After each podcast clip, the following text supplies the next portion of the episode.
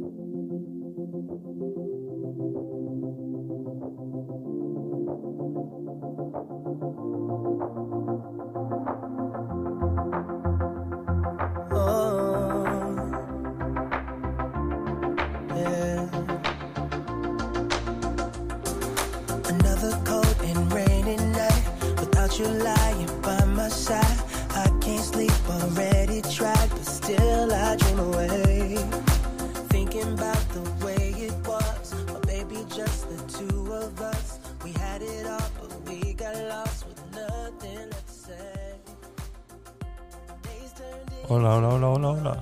Buenas tardes. Bienvenidos una vez más a un episodio extra de Gabinete de Curiosos.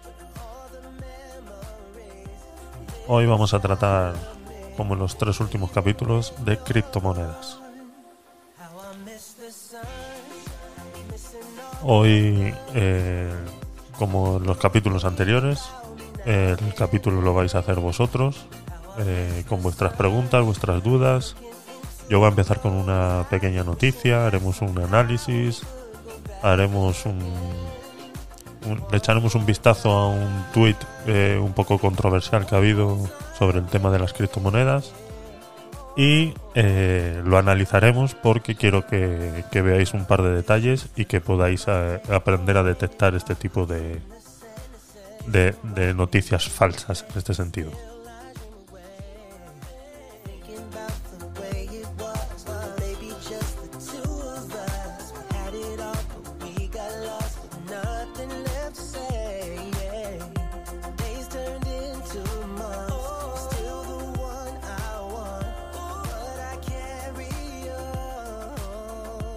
En la parte de noticias, vamos a empezar.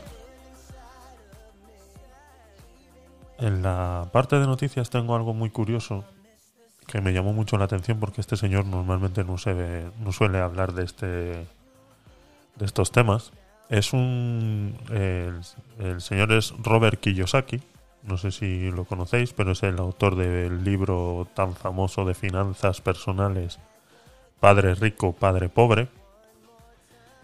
Eh, pues ha hecho unas pequeñas declaraciones. Él suele hablar mucho de lo que es de economía y todo lo demás. Eh, suele tuitear de vez en cuando eh, previniendo al, resto del mundo de, de, posibles burbujas y demás. Acertó con la del año, la que empezó en el año 2021 a través de los inmuebles y, y todo eso. Y que estamos viendo ahora nuevamente que, que los intereses de, de los inmuebles y todo eso pues están subiendo. Eh, aquí en España, por ejemplo, ahora el lunes eh, los bancos van a subir un 0,5% los intereses de las de lo que son las, las hipotecas y demás. Y este señor siempre ha estado cerca de, de, esa información, siempre ha estado acertando mucho sobre esa información. La verdad que es un es un tío pues que siempre ha estado muy pendiente y, pero hoy, eh, al menos eh, a mi parecer, es la primera vez que le escucho hablar sobre este tema y ha hecho unas pequeñas eh, declaraciones a través de una serie de tweets en los cuales se recopilan aquí en una noticia en Business Insider sobre las criptomonedas. Ha mencionado a Bitcoin por primera vez que yo lo conozca. ha mencionado a Bitcoin en uno de sus tweets y hace referencia a lo siguiente. Eh, Robert Kiyosaki, autor del que para muchos es el mejor libro de finanzas personales, Padre Rico y Padre Pobre, está esperando que Bitcoin caiga más para comprar criptomonedas. Este, como ya decía, en junio del 2012 pronosticó que se estaba entrando en la burbuja más grande de la historia. y, acertó. Y acertó. Eh, entonces, eh, podemos pensar que, que, él viene a decirnos en esta noticia como que Bitcoin va a caer más y está esperando a, comprar, ¿no? La noticia dice, el autor de Padre Rico, Padre Pobre, Robert Kiyosaki, es de los que en plena crisis financiera y caída de las criptomonedas se apunta a la teoría de que esta es una excelente oportunidad para enriquecerse. El tuit que nos trae esta, esta noticia que fue publicado el martes 12 de julio de 2022, es el pasado martes. El afamado empresario, escritor, conferenciante e inversor afirma que mientras que los precios de los activos se desploman, él está en posición de efectivo esperando para aprovechar las gangas. Sobre todo, y aquí es, es, lo que a mí me llamó mucho la atención, es sobre todo en Bitcoin y en los bienes inmuebles. Dice, no te pierdas la mayor venta de la Tierra, afirma Kiyosaki. Y aquí este es el tweet. ¿vale? Esta es la noticia que estoy leyendo ahora mismo. Y este es el tweet ¿vale? al cual hace referencia. Entonces dice la, dice, la palabra favorita de cuatro letras no es la palabra F ni la S. Dice, la palabra favorita de cuatro letras es venta. Eh, los precios de los activos se desploman, en posición de efectivo esperando para recoger gangas, especialmente en bienes raíces y Bitcoin. Dice la Fed, hace mención a la Fed, ¿vale? Es FED. No te pierdas la mayor oferta de la Tierra. Cuídate. Eh, como ya he dicho, es la primera vez que yo veo que este, que este señor eh, se pronuncia en relación a, Bitcoin de esta manera, ¿vale? Y eh, a la vez hace mención a la Fed. Entonces, eh, nuevamente, estamos pensando que, que hace referencia a esto pensando que el Bitcoin va a seguir bajando, a pesar de que lleva una semana, desde que hizo estas declaraciones, lleva una semana subiendo, pero se esperan que en esta semana que viene ahora, eh, pues la Fed tome unas decisiones en relación a, a subir la tasa de intereses y todo lo demás que puede hacer pues que que Bitcoin eh, baje de precio por lo mismo que, estábamos hablando la semana pasada, ¿no? Que independientemente de que Bitcoin sea eh, parte solitaria en el mercado, no deja de ser eh, una... ¿Cómo te digo? No deja de ser...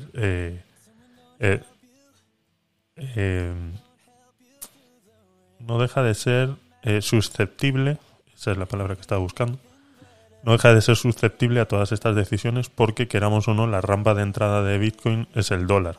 Entonces todas las decisiones que tome la FED en relación a intereses y todo lo demás eh, hace que eh, Bitcoin se, ve- se vea resentido en ese sentido, ¿no? Ponte a pensar de una manera sencilla, ¿no? Que si, por ejemplo, tú tienes una hipoteca y como va a pasar aquí en España el lunes, te van a subir los intereses si tienes una hipoteca variable a, interés variable, te van a subir los intereses un 0,5% y tienes a su vez, tienes Bitcoin, pues para poder eh, eh, subsanar esa subida, pues tú vas a vender tu Bitcoin que tienes para poder subsanar esa subida, ¿no? Pues eso es lo que pasa cuando la Fed eh, anuncia que va a subir las tasas de intereses en Estados Unidos, pues eso es lo que pasa. Vemos como Bitcoin cae y eh, a su vez, pues eh, hasta que se regulan todo lo que son las tasas de intereses y demás. Entonces, eh, Robert Kiyosaki nos dice en, su tweet, nos da a entender eso, ¿no? Pues que esperando a, ver qué dice la Fed en estos días, Bitcoin puede llegar a caer un poco más de, de- lo normal. A pesar de, como ya digo, que lleva una semana subiendo y comportándose de una manera muy natural, ¿no? Muy 2018. 2017, 2018. Ahora mismo el Bitcoin se está comportando de esa manera. Entonces es una manera sana y que, bueno, eh, está haciendo una pequeña corrección que ya veremos ahora el gráfico en la, en la sección de, de análisis. Veremos ahora el gráfico, pero bueno. En el momento de escribir este artículo, el precio de Bitcoin estaba en 22.017 euros. Esto significa que ha perdido un 45,1% de su valor desde el pasado 1 de marzo de 2022. Sabemos que en marzo estaba eh, a valores eh, eh, valores máximos, ¿no? Entonces, eh, esta pequeña comparación, eh, o sea, esto que están diciendo aquí con, con- la noticia, esto ya es un poco más de, de salseo, ¿no? Porque con esto quieren dar a entender que Kiyosaki tiene razón. Pero es que con los datos de marzo a los de ahora, cualquiera tuviera razón de que Bitcoin ha bajado. Estamos hablando de un 45%. Entonces, esto ya es un poco más de, de salseo de la noticia, como diciendo, "Oh, mira, pues sí tenía razón, pero bueno. Es, es, es un poco más. Es, es diferente, ¿no? Es diferente. Dice, estamos ante la burbuja más grande de la historia, afirma el autor de Padre Rico, Padre Pobre. Dice, de la publicación del autor de Padre Rico, Padre Pobre, se desprende que Yosaki cree que el precio de Bitcoin va a seguir cayendo. Y cuando llegue a su suelo será el momento de comprar, para obviamente vender posteriormente. De hecho, afirma en el mismo tuit que su palabra favorita de cuatro letras es sale, venta. Entonces, el problema que tenemos siempre cuando vemos este tipo de análisis de noticias por, por personas que parece ser que conocen del medio es eh, que cuando mencionan el suelo es saber detectar el suelo. Y esa es la parte que, por mucho que queramos y por mucho que investiguemos y por mucho que analicemos y por mucho que veamos gráficos y demás, eh, nadie te puede decir a día de hoy cuál es el suelo, cuál, cuál va a ser, cuál va a ser el suelo y en el momento de compra, ¿no? Simplemente hay que estar muy pendiente y como ya he dicho muchas veces en, en, en otras entregas de- de estos episodios, que al final el análisis lo tienes que hacer tú y tú eres el que te tienes que plantear tus metas en relación a lo que tú quieras invertir. Entonces, este tipo de declaraciones tenemos que cogerlas un poquito con pinzas y adaptarlas a, nuestros intereses y a nuestra manera de invertir. ¿Vale? Más. Eh, ¿Qué más decía por aquí? A ver, el escritor del que... Sí, bueno, nuevamente hablan de que sí, que es el mejor escritor del libro este. Ah, bueno, y aquí ya nos menciona eh, que el, el 19 de junio del 21 pues habló de que pues eso, que Bitcoin iba, iba a caer y demás. Pero bueno. Eso, como vuelvo y repito, cuando está en máximos históricos es muy fácil decir que Bitcoin va a caer. O sea, eso es fácil de que aciertes eh, seguro. Porque es que pasa. Pasa todos los años, pasa cada 5, pasa cada 10. Si te pones a ver ciclos, te vas a dar cuenta de que, de que eso pasa y va a seguir pasando. Son ciclos, entonces esas afirmaciones son fácil de acertarlas, ¿vale? En la parte de noticias eso es lo que tenía eh, para hoy. Yo creo que es lo más relevante en este sentido. Eh, sabemos que el mercado como está, eh, ahora mismo toda noticia es mala en el sentido de, pues eso, ¿no? De que Bitcoin se va a ir a cero, que no sé qué, que no sé cuántos, y, no son relevantes realmente para... Porque como vuelvo y repito, esto ya lo hemos vivido y no, no es nada nuevo. A donde sí quería pasar ahora es a la parte de, de, análisis, de información, de más que nada para que aprendierais eh, eh, un poquito sobre, sobre cómo detectar esta clase de, de tweets y, y demás, ¿no? Y os, he traído un tweet, a ver si lo encuentro, porque lo he cerrado hace un momento, no sé por qué, para abrir el de Robert. Este.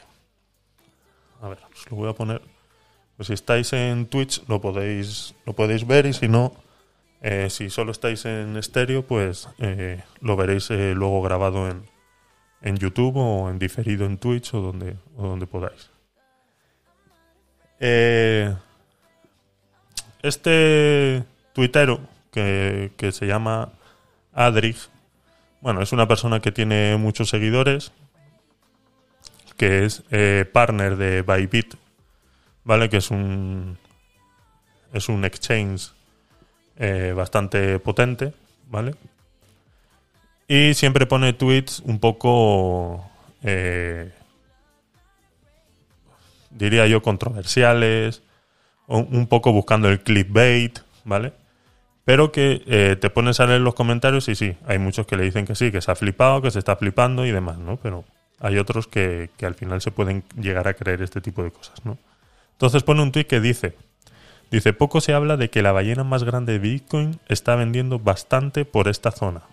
Y entonces pone una foto de un, de un análisis de mempool de una dirección de Bitcoin, donde se ve que la dirección pues tiene más de 2.000 millones de dólares, creo 117.382 Bitcoins, y como en tandas de 5.000, 2.500 y demás Bitcoin, pues se ve cómo los está vendiendo. Yo he hecho una pequeña indagación sobre, este, sobre esta dirección porque, claro, si tú ves esto y no estás muy puesto en el tema, puedes pensar que hay una ballena, que son los, los grandes tenedores de Bitcoin, que, pues que están vendiendo en, ese, en ese momento y entonces ya te puedes alarmar o o verlo de alguna manera y, ir a vender tú, ¿no? Primero, dos puntos a tener en cuenta cuando escuchamos que una ballena está vendiendo. El primer punto es que ellos no venden en los mercados tradicionales donde compramos las personas mortales. Entonces, el precio sí se va a ver reflejado, pero no se ve reflejado a la misma velocidad que cuando se hace en los medios tradicionales, ¿vale? Porque ellos compran y venden en un mercado que se llama OTC, que es eh, over the counter, ¿no? o sea, por debajo de la mesa. Y se hacen, eh, sobre todo, eh, compras, a, cuando hacen compras, le hacen compras directamente a mineros, ¿vale? Son, o sea, son empresas que se dedican a poner en contacto de mineros y grandes compradores y cuando venden, suelen vender a estos mismos intermediarios o eh, asociaciones muy grandes que, al fin y al cabo eh, utilizan este, este movimiento de dinero para, pues, primero, mm, eh, eludir Hacienda, por ejemplo, en España, o la Fed en, Estados Unidos y cosas de, ese, de estilo, ¿no?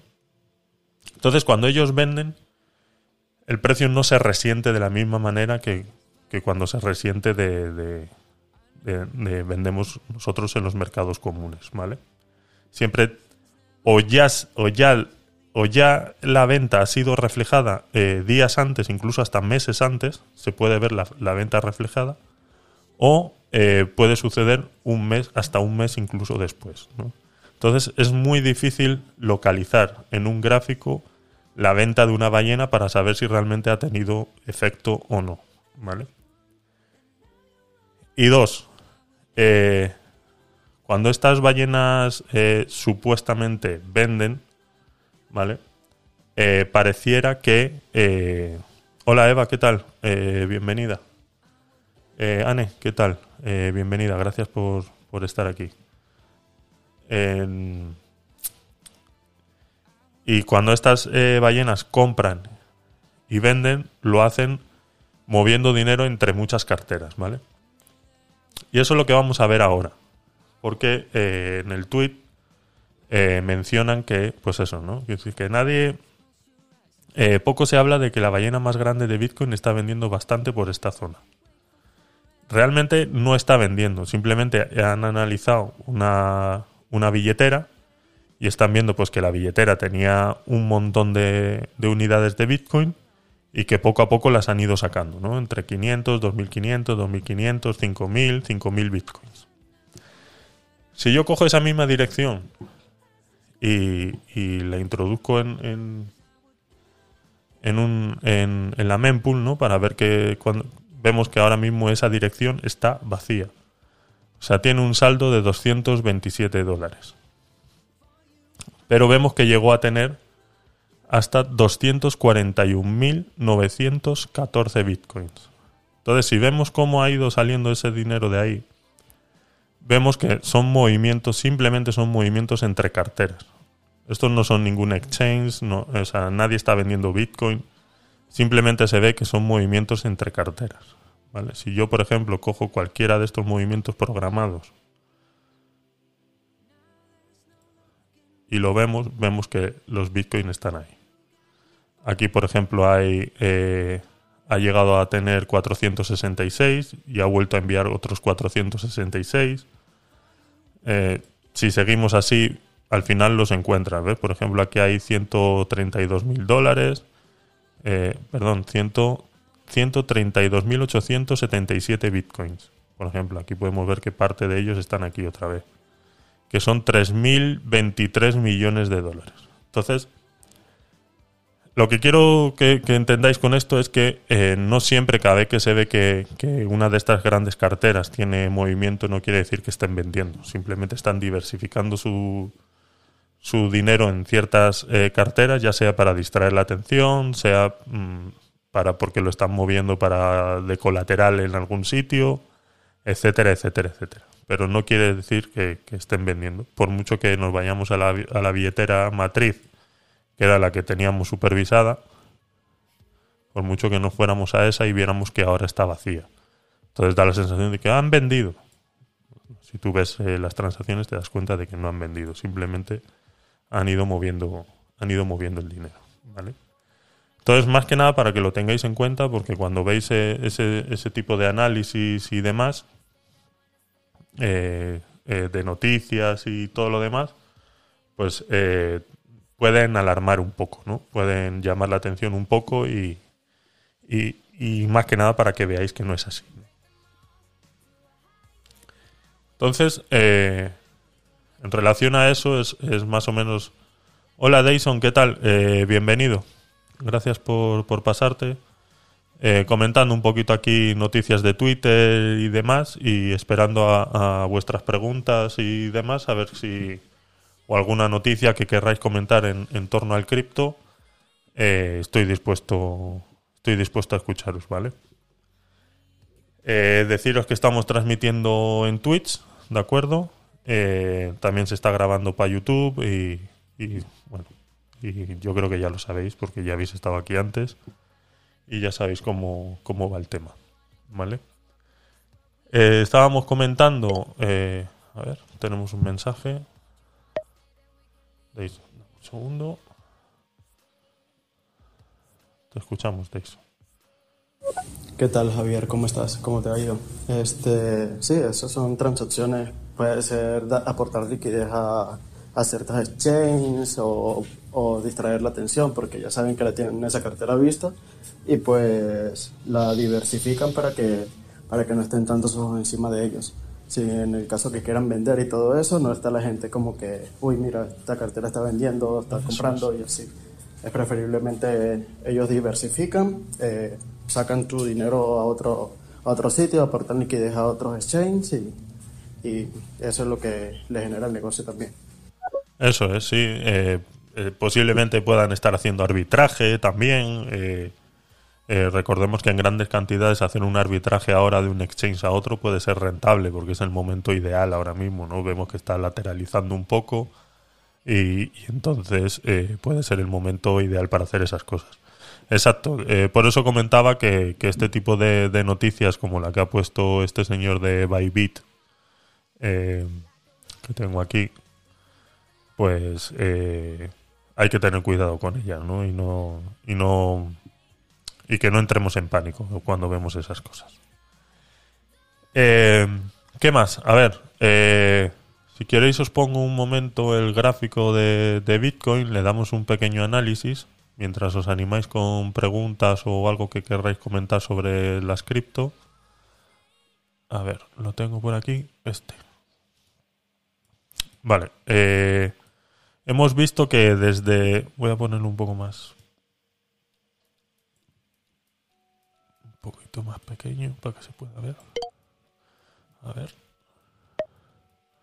Adelante, Dyson. ¿Qué tal? ¿Cómo pu- eh, Uy. ¿Se ha cortado o...?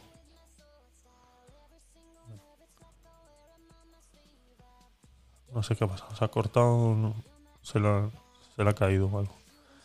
Vale.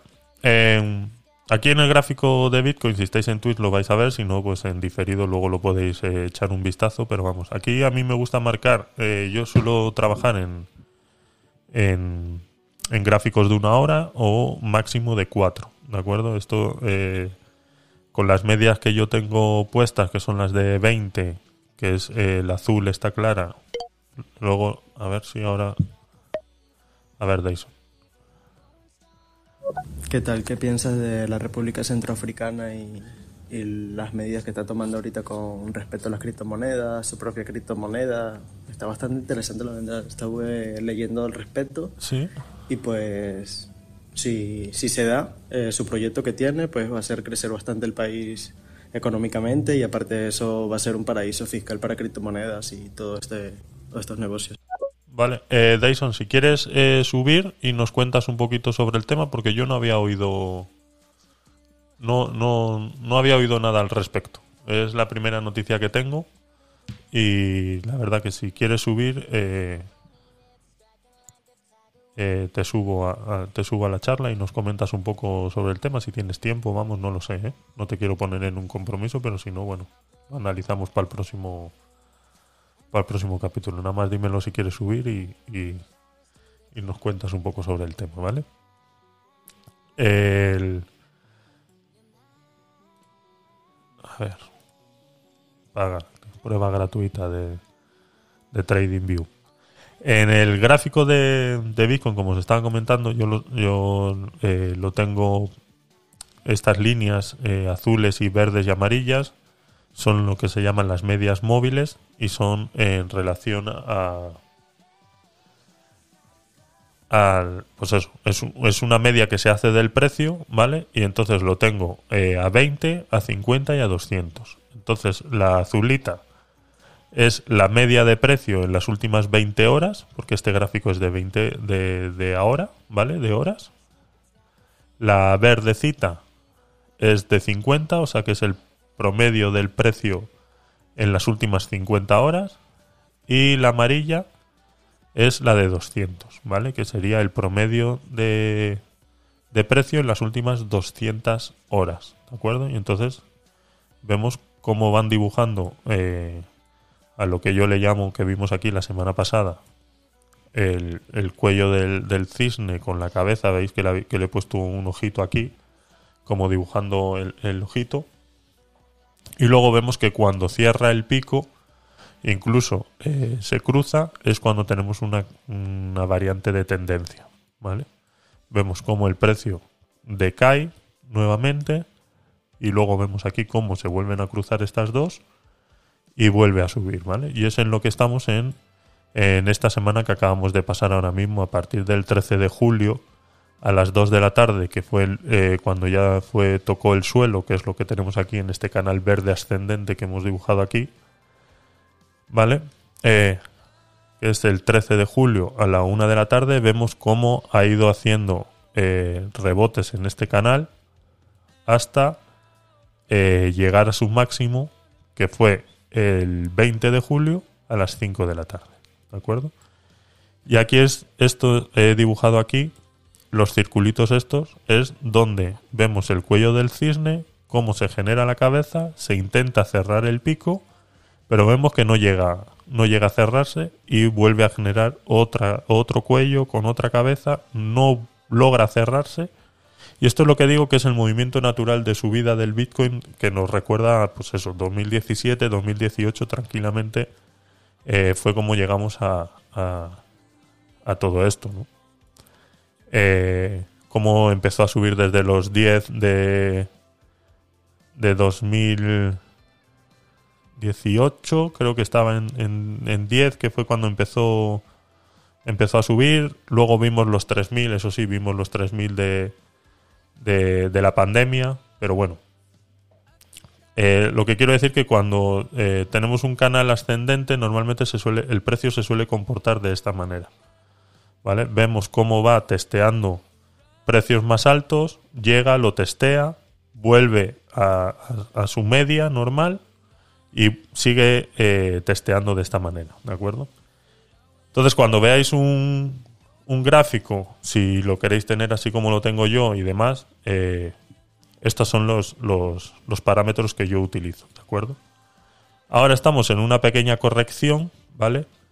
Eh, vemos que el segundo intento de cierre del pico de la subida al tercero, vemos que hubo un testeo muy, muy, muy fuerte en estos niveles, ¿vale? Vemos que hubo unos intentos muy fuertes aquí, lo cual nos indica que a estos niveles, ¿vale? Estos niveles de 22.500, 20, 22.300 y sobre todo esta zona aquí muy apelotonada de los 22.300, 22.250, yo hablo en dólares, ¿de acuerdo?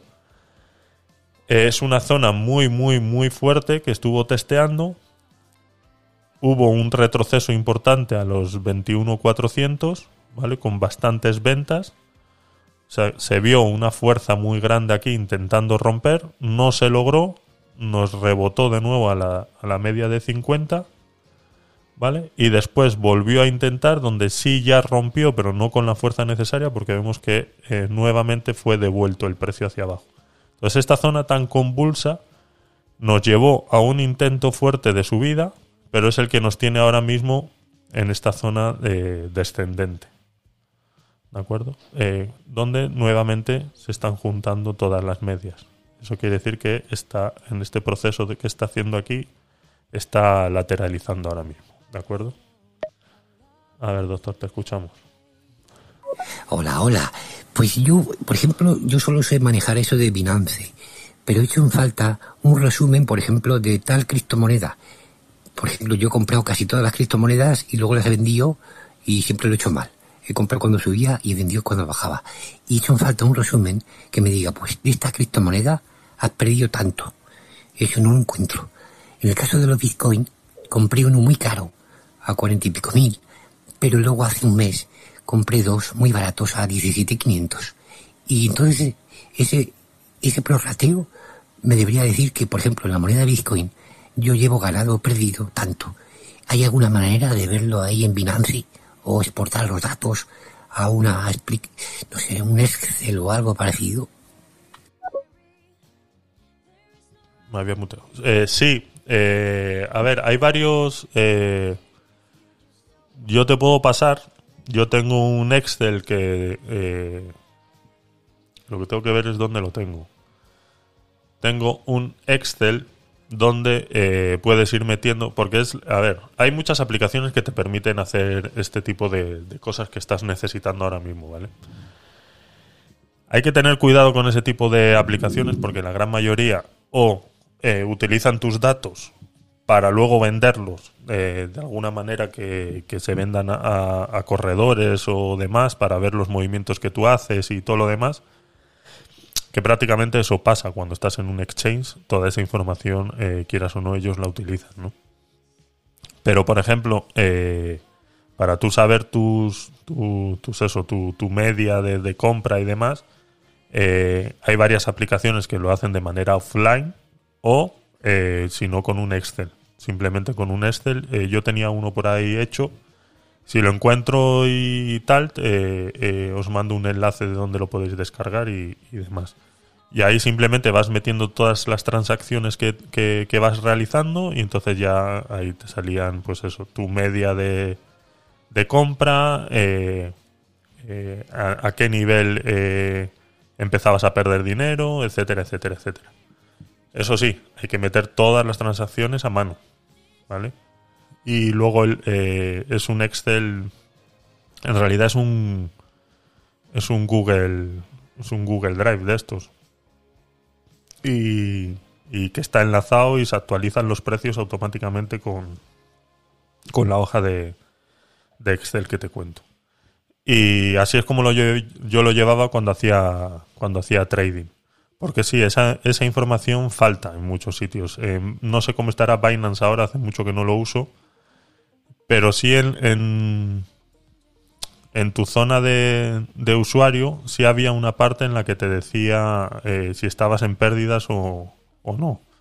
Lo que no sé qué tan fiable sea esa información y si es eh, realmente lo que tú necesitas porque luego yo utilizo una aplicación móvil para las para todo lo que son altcoins y demás, que es donde suelo hacer más compras y ventas seguidas. Y lo que pasa que es para móvil, es para móvil. Y ahí eh, también se van metiendo, a ver cómo se llama, eh, Bitfolio se llama. Es lo que creo que esta solo está para para iOS. Se llama Bitfolio y ahí igual vas metiendo toda tu, toda tu información y te va diciendo, por ejemplo, eh, por ejemplo, yo hago aquí ahora, a ver, aquí, por ejemplo, a mí me dice que, que mi compra promedio, por ejemplo, es de 17.000 euros. O sea, eso quiere decir que el, el Bitcoin que yo tengo registrado aquí, hasta que no baje por debajo de 17, yo no estaría perdiendo dinero. Entonces, ese es, eh, esto te lo dice la, aplicación esa que tengo yo aquí en el, en el móvil. Pero más que nada lo utilizo para lo que son altcoins y una pequeña parte del Bitcoin que es el que utilizo para, pues por eso, para comprar eh, tarjetas de regalo y demás. Porque todo lo demás eh, lo holdeo. A ver, Dyson, te escuchamos. Vale, si quieres subo, subo un rato a comentar la noticia. Está bastante interesante la verdad y como voy a salir dentro de una hora y media, dos horas más o menos, entonces me quedo nada más un ratico para prepararme y, y dejarte el espacio para ti también. Este, si quieres subo y pues allá conversamos un poquito el tema. Listo, Dyson, muchas gracias y te agrego a la charla. Ahí está.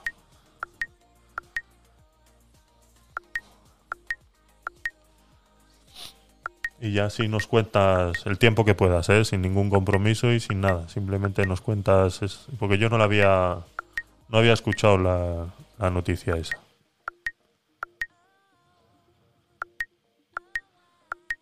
Está llamando. Te está llamando, Dyson. Contesta.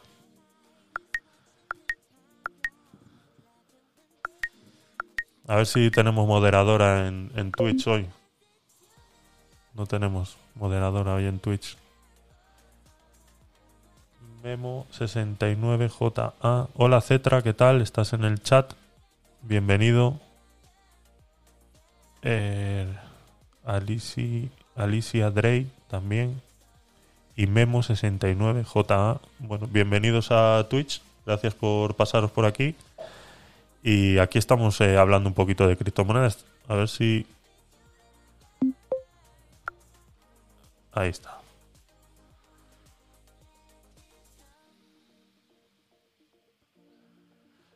Vale, pues eh, cuando puedas, Dyson, pues ya nos, nos comentas eh, sobre la noticia. Y del gráfico poco más... Ah, vale, vale. El internet está un poquito mal. No, si quieres continuar con el gráfico. Termino, termino dos minutitos con el gráfico y ya está. ¿Vale?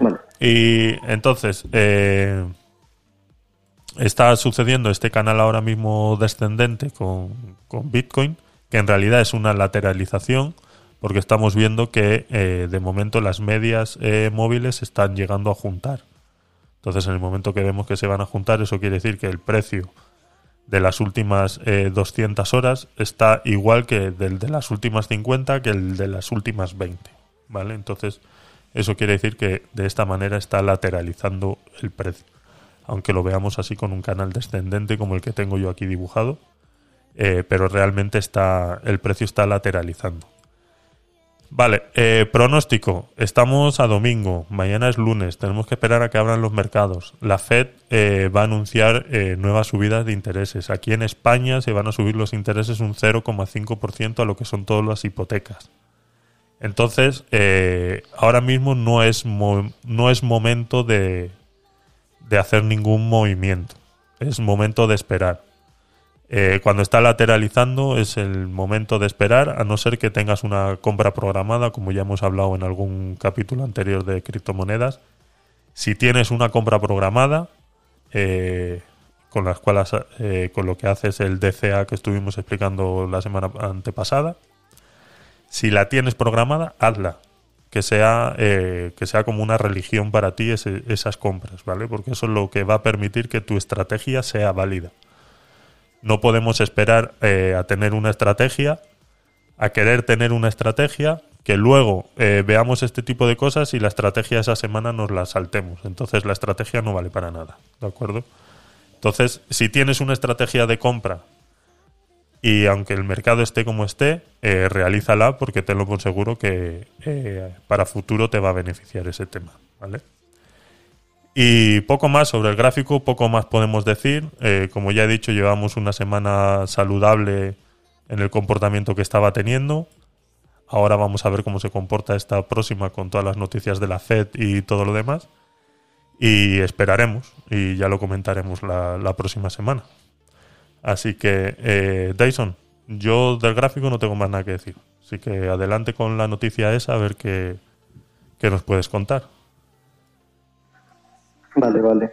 Este, no, te comentaba que eh, República Centroafricana va a hacer un proyecto criptográfico eh, con la criptomoneda Sango. Eh, ellos están desarrollando esa criptomoneda que va a estar respaldada tanto por el hierro, oro, diamantes y los recursos minerales del país. Eh, esta criptomoneda tiene la ventaja de que si tú tienes esta criptomoneda o otras criptomonedas dentro del país y tienes la residencia, no vas a poder, no vas a pagar impuestos en el país ni nada de esto. Aparte, tiene tres modos de staking básicamente, que si bloqueas tus criptomonedas 6 mil eh, dólares en criptomonedas por tres años, o tienes una residencia, que es una residencia virtual, eh, vas a tener también, por, eh, si lo bloqueas por cinco años, vas a tener una residencia fija en el país. Y si lo bloqueas por 10 mil dólares por 10 años, vas a tener un terreno en el país. Entonces está bastante interesante. Este, estos terrenos van a ir enfocados en crear una ciudad dentro del país, que ellos son el gobierno es el mayor tenedor de tierras en el país. Entonces va a destinar gran parte de su país para, es como un NFT, van eh, cuando tú bloquees por 10 años, te entregan un NFT y ese NFT va a ser un terreno dentro del país donde se va a construir esta ciudad súper tecnológica y, avanzada que estaba viendo los planos y todo eso, si quieres los buscas y lo pones en pantalla. Y, la verdad es que la ciudad pinta bastante bien. ¿Cómo se llama? ¿Tiene eh, algún nombre la ciudad? Proyecto Sango eh, se llama. Proyecto. De Boca, proyecto Sango planos y debería salir de la gráfica. Eh, San, Sandbox. Sango, Sango. Mm, Sam, Sambo. S-A-M-B-O. Sí, mañana creo que va a comenzar la preventa. Va a estar a un precio el token de punto .10 centavos de dólar. Y luego la segunda preventa punto .15 y luego el precio de salida del, token va a ser punto .45. Pero tiene la ventaja de que si bloqueas, tiene, por lo menos los, eh, los que tienen eh, criptomonedas van a poder, ya hay mucha música de fondo. Van a poner eh, tener residencia dentro del país y hasta si bloqueas por 10 años un terreno y todo eso dentro de la ciudad que van a construir. Entonces está bastante interesante. Pues la verdad y que todo sí. esto va a estar respaldado por, ya te digo, la cantidad de dinero que están metiendo al proyecto. Interesante. Interesante. Ya era hora que, que hicieran un... Esperemos que les vaya bien y que ya era hora que hicieran un proyecto 100% eh, anidado, ¿no? Eh, por, lo que, por lo que estás comentando, están teniendo en cuenta todos sus recursos eh, mineros en ese sentido.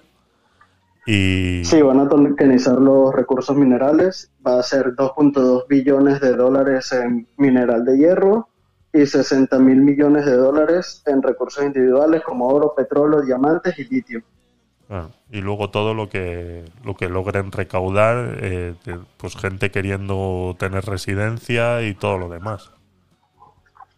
Sí, eh, lo de la residencia está bastante bien porque Sí. es una forma de, de escapar de los impuestos de, por lo menos España, Estados Unidos, que quieren Exacto. regularizar también todo esto. Pues teniendo una residencia allí, por lo menos una residencia virtual, ya te permite todos estos Sí, sí, sí. beneficios. Muy interesante. Le seguiremos los pasos a, a la noticia a ver cómo, cómo termina cómo termina el tema. Y cuidado, nos terminamos yendo allí, ¿eh? No, la ciudad pinta bastante bien, por lo menos eh, en lo que es el proyecto, pinta bastante bien. Eh, no, eh, no dejan casi nada por fuera, todo lo explican muy detalladamente de lo que Sí. quieren hacer, de lo que... Eso sí, el Fondo Monetario Internacional ya les dio la espalda, Ya me imagino. ya les dijo que si tokenizan el país no van a tener ayuda, pero no sé, eh, la descentralización pinta bastante bien como para depender del Fondo Monetario Internacional. Claro. Si es que al final es- el, el Fondo Monetario Internacional es deuda, es eh, endeudarse continuamente. Sí. Dice República Pues Centroafricana. Que, Sí. que no sale de una deuda para meterse en otra, por lo menos. Pues sí, la verdad que sí. Vale, pues eh, muchas gracias, Dayson. Eh, mándame enlacitos cuando veas cositas así lo, y lo preparamos un poquito mejor para la próxima. Y Ahí te mando el enlace del proyecto como tal, vale, para que te eches un vistazo. sí. Y así lo podemos, lo podemos analizar en, en, en el próximo capítulo y, y hablar más profundamente sobre el tema. A ver, tenemos un mensaje. Doctor, te escuchamos. Pues quería preguntar si eso de hacer DCA, es decir, eh, meter periódicamente una cantidad, si hay una modalidad de DCA como inteligente, es decir, que solamente ingresar dinerico cuando mm, justo antes de que repunte para arriba, que sería un DCA eh, exactamente, pues eso, eficaz, porque la mayoría de los DCA, o el 50%, eh, en el caso de que sea un- una moneda cara o cruz, la mitad sería un DCA malo para nosotros, ¿verdad? Y entonces, lo que pasa es que a mí me gusta trastear, nunca he hecho eso del DCA, me gusta ahí, y así, em, como si yo, fuera un trader con mi bata, ¿eh? que estoy aquí pasando un, un frío que no sé cómo parar este aire acondicionado, y así como todo a mano, artesanal. Pero claro, como no tengo una idea, quería preguntar si hay un DCA automatizado que sea eficaz, inteligente, que solo compre justo antes de repuntar. Eso hay, eh, hay bots que se dedican a hacer ese tipo de compras. Lo que pasa que ya no sería DCA, sería hacer un trading eh, eh, mecanizado en ese sentido. A ¿no? largo plazo. Pero- Sí, lo pones a que sea a largo plazo y buscas los puntos mínimos, eh, tú vas viendo los distintos tipos de bot que haya eso es. y ves el que más te conviene con tu teoría de trading. Este, yo no digo que compren el punto mínimo, pero sí cuando rompa una tendencia. Si quieres hacer DCA y, ves que rompió una tendencia, ahí le metes una parte, pones stop limit al precio de entrada y esperas a que, eh, y si se da la vuelta, pues el stop limit se saca y si sigue, pues las líneas de tendencia son bastante buenas para el DCA por esto mismo, porque este, al romper la línea de tendencia tiene más probabilidades de, de irse al alza que a la baja. Pero también tienes que tener en cuenta el stop limit para que no te quedes dentro del, trading si quieres hacer DCA. Eso es. Y hay Y varios. aprovechar que los precios están bajos. Sí, Que pueden seguir bajando más, es probable, pero están muy bajos como para, sí, ahora mismo es, el- es- comprar ahorita. ahora mismo es un buen momento para comprar, independientemente. Ahorita exactamente no, pero sí esperar a que a ver si se da la vuelta hacia abajo y el, pre- el movimiento de este de esta subida da- se da la vuelta. O sea, no creo que tenga mucho de subida con, con los tipos de interés que se van a Eso sí. lanzar. Sí, sí, lo que decíamos, lo que decía antes con, con el gráfico, esperar un poquito a ver qué, qué va a suceder. Pero estamos en valores que, que hace mucho que no estábamos, entonces es, es que el, el DCA, como lo hemos explicado muchas veces, eh, yo es como yo lo utilizo, es yo tengo mis compras programadas y, y se dan independientemente del precio que esté, porque yo estoy holdeando. Lo que pasa es que al doctor le gusta la le gusta la juerga y, y, y le gusta el riesgo Sí, y demás. ¿no? Entonces, a ver, doctor, te, un escu- desastre ese doctor. sí. te escuchamos. Pues hay una cosa que lo único que odio en el mundo de las criptomonedas es el largo plazo y cuando mencionan años. En el proyecto que ha, que ha, ha dicho el amigo es entendible porque es un proyecto mm, así de un país, pero a nivel de la vida humana creo que más allá de un año, eventualmente con todo lo que estamos pasando, quiero decir que la mayoría de los holders habrá muerto antes de tres años, aunque sea gente joven, ¿verdad? ¿por qué se mira tanto a largo plazo? ¿no? Cuando la esperanza de vida de un holder o la mitad de ellos puede estar reducida a los cinco años siguientes, a pesar de se- ser gente joven, ¿verdad? ¿Por qué hay tanta esperanza de vida en el mundo del holding? en contraposición a, la pura realidad. La esperanza de vida del holder es, estamos hablando a- yo lo tengo planeado al próximo halving, incluso hasta el siguiente. Ese es el verdadero holder. El que va diciendo por ahí que es holder y se aburre y luego a los cinco años vende, ese no es un holder, ese simplemente eh, quiso intentar hacerse millonario de la noche a la mañana y como vio que no sucedía, pues vendió y se fue. O sea, eso es gente que no cree en el proyecto, gente que no sabe lo que está haciendo y que se denominan holders y luego terminan vendiendo a los cinco años. El holder Bueno, que y, en un periodo de cinco años en Bitcoin no hay nadie que haya perdido. ahora tampoco. mismo no, exacto. Ahora mismo no. Correcto. Este, también tomar en cuenta que si quieres un, eh, un riesgo más elevado, pues tienes que irte a otras criptomonedas que te aseguran rendimientos y cuando vienes a ver se te puede dar la vuelta y, e irse a la verdadera vergas. Pero no, eh, es que toma en cuenta los ciclos de Bitcoin son aproximadamente cada cuatro años, pero si te pones a invertir en, en el mercado tradicional en cuatro años te subes un 10%. Eso es. Eso es. Eh, estaba mostrando aquí ahora mismo el enlace que me has mandado, Dyson, de, de Sango, ¿vale? Y nada, le he estado poniendo aquí un, echándole un vistacito y bueno, ya lo comentaremos, analizaremos un poco todo esto porque hay bastante información aquí que analizar. Y me parece muy, muy, muy interesante este proyecto. Y, y bueno, eh, tienen en un día, abren ahora, tienen aquí un reloj, en un día, en un día ahora abre el, el registro. Así que le echaremos un vistazo y, lo, para, y lo comentaremos. La, para la preventa. eso es, y lo comentaremos. tomarlo para- a la preventa lo veo un riesgo bastante aceptable sí, sí, sí. para lo que es el proyecto. Sí, hay, hay planos aquí de- del proyecto de inmueble que estamos viendo, ¿no? Pues de las viviendas y demás, de lo que hablabas del NFT que se va a crear. Y se ve interesante, se ve interesante. Entonces lo analizaremos. Aquí habla de, de los 60 billones de oro que tienen, 285 billones en diamantes, 2,2 toneladas de hierro, Así que se ve interesante, se ve interesante que una moneda eh, pueda llegar a estar respaldada por todo esto que ellos comentan y la analizaremos y la veremos la, la próxima semana. Eh, a ver, Sí, Mystic. además que permite el staking y es bastante interesante el staking porque Ajá, este, te da muchas ventajas bastante positivas en comparación con otros staking. Aparte te, eh, te da, genera rendimientos mensuales, este, dependiendo del tipo de, de staking que tengas. Y tomar en cuenta que de aquí a cinco años o a tres años que te dure el staking por una residencia, este, si el proyecto va como va, eh, va a tener un buen rendimiento a lo que saques el dinero, no va a ser esos 10 mil dólares que vas a meter. Eso es. Sí, es rentable. O sea, está claro que es rentable hacer eso. Eh, a ver, seguimos con los mensajitos. Hola Mystic, ¿qué tal? Eh, gracias por pasarte, te escuchamos. Bueno, yo voy a mandar un audio porque me apetece saludar a Javier y a Dayson, porque como de este tema no tengo ni pajolera idea, pues eh, estoy un poco flipando. Pero bueno, aquí va mi audio. Buenas tardes, chicos. Eh, vaya tela de tema, no me entero de un cagarro, pero aquí estoy.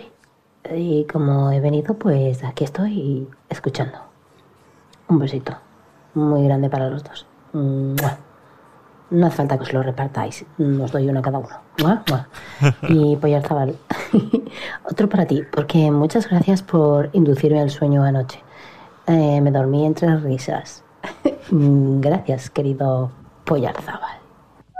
Gracias, Mystic, se te quiere, ya lo sabes. Ah, bueno, y si el, por lo menos Doctor Poyarzado, el querer rendimientos a corto plazo, pues esperarse a 2023 y que el mercado tiene tendencia a subir en ese año. En este año va a ser lateralizar, caer, una pequeña subidita y así. Espérate a 2023 que comience Eso el. FOMO por el halving, eh, que vamos a ver cómo la economía va progresando durante este año y todo eso.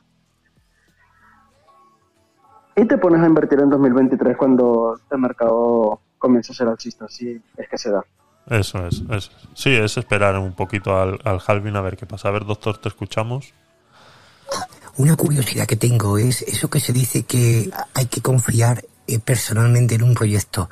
¿En qué medida nuestra confianza afecta al desarrollo de ese proyecto? Sabemos que es imposible, que no va a variar el proyecto independientemente de lo que pensemos nosotros, ¿verdad? ¿Por qué se dice eso?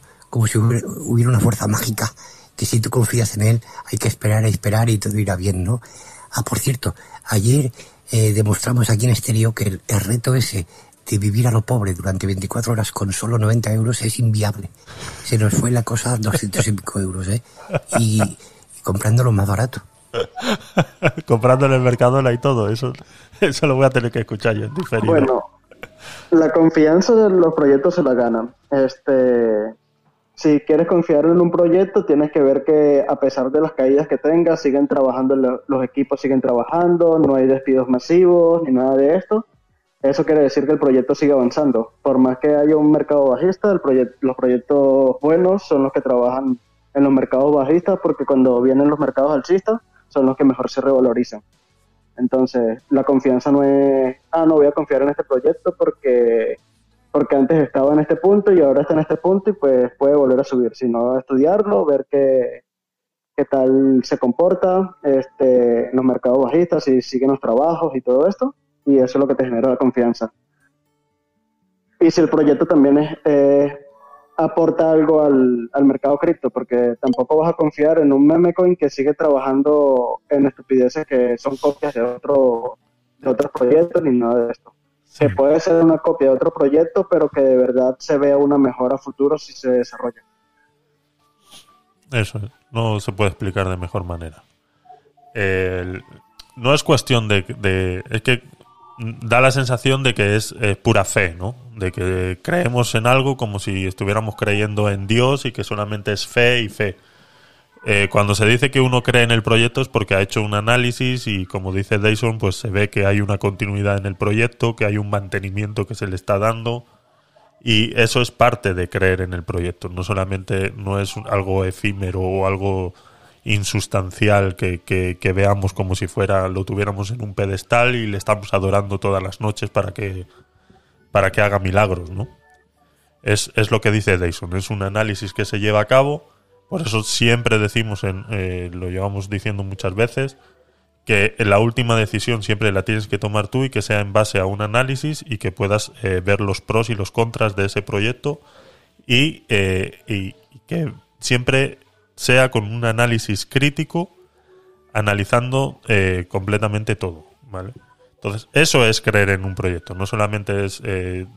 por eso se llaman los maximalistas de Bitcoin, ¿no? Que muchas veces los ves por Twitter nada más que diciendo tonterías, porque creen en, Bitcoin a ojos cerrados, sin, sin, sin nada, ¿no? Y, te das cuenta que muchas veces se meten en proyectos como el, el Dogecoin o cualquier otra otra moneda, pues que a algunos les dará alguna alegría, como al Elon Musk cada vez que pone un tweet y dice una tontería, que el precio sube y baja, y habrá muchos pues que creen en, en, en eso, ¿no?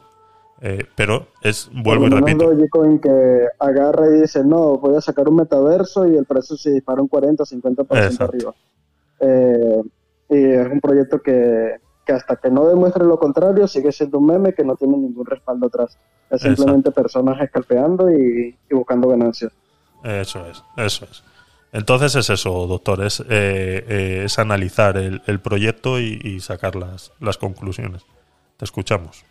Que en estos proyectos... sí, incluso si escuchas el Di, di, di, No, no, Daisy. no, continúa. No, que en estos proyectos así de scalping puedes destinarle un pequeño porcentaje a, a seguir la tendencia de que ves que un proyecto tiene mucho FOMO o que va Eso a comenzar el FOMO, mejor dicho, porque no vas a estar en un proyecto cuando ya tiene muchísimo FOMO, sino que ves que va a venir FOMO por alguna noticia o algo que, que te adelantes a los hechos y le metes, nada más para sacarle un buen porcentaje, pero sin quedarte allí. Nunca te quedes en un proyecto meme.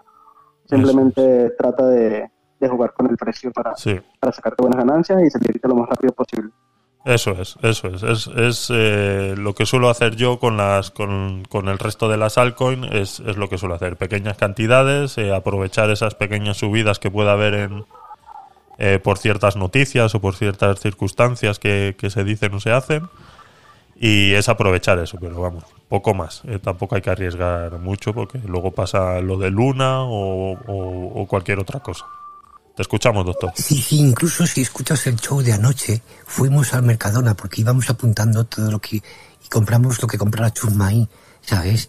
Y a pesar de eso, eh, era imposible. Está demostrado que a pesar de los consejos de la señorita Mística, que nos dio buenos consejos, se nos fue de la mano y paso por paso demostramos con a nivel incluso contable que, que era in- inviable vivir a lo pobre con 90 euros al día. Así que muy mal por esos influencers que, que se ríen de los pobres, ¿no? Como haciendo ver que sí que es posible.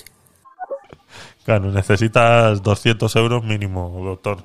O sea, aunque vayas al Mercadona hoy en día, ya te digo que es una, que es una locura. Eh, le echaremos un Por vistazo. Ves un, proyecto tipo Chiba Inu que te dicen, no, eh, dentro de poco por esta noticia va a subir un dólar. Y tú te pones a analizar Chiba Inu, ¿cuánto necesita para subir un dólar? Eso. Y necesita básicamente el triple de market cap que lo que tiene ahorita Bitcoin. Entonces, imposible que un, meme, un meme coin va a tener el triple de, del precio, de la cantidad de mercado que tenga Bitcoin. Eh, y por ahí lo vas descartando. Que puede que tenga un buen repunte del doble, el triple, pero influencers que te dicen, no, ese Sí. meme va a llevar un dólar por esta noticia. Ninguna noticia te va a subir a la cap de Bitcoin así de la noche a la mañana. Así es, así es. Vale, eh, ¿qué más? ¿Alguna...? Uy, se han ido la gente de Stereo. ¿Qué ha pasado? A ver en el Twitch. A ver si tenéis alguna preguntita.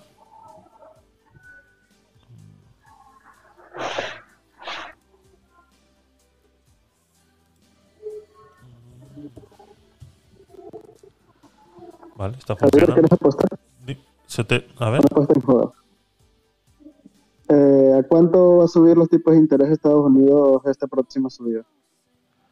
Eh, la verdad que no tengo el dato, no tengo el dato real, pero lo El podemos. mercado ha descon- ha descontado en promedio un punto 75%. Pero para mí que por primera vez en la historia Estados Unidos va a subir un punto de interés, Un punto entero. un punto entero va a subir.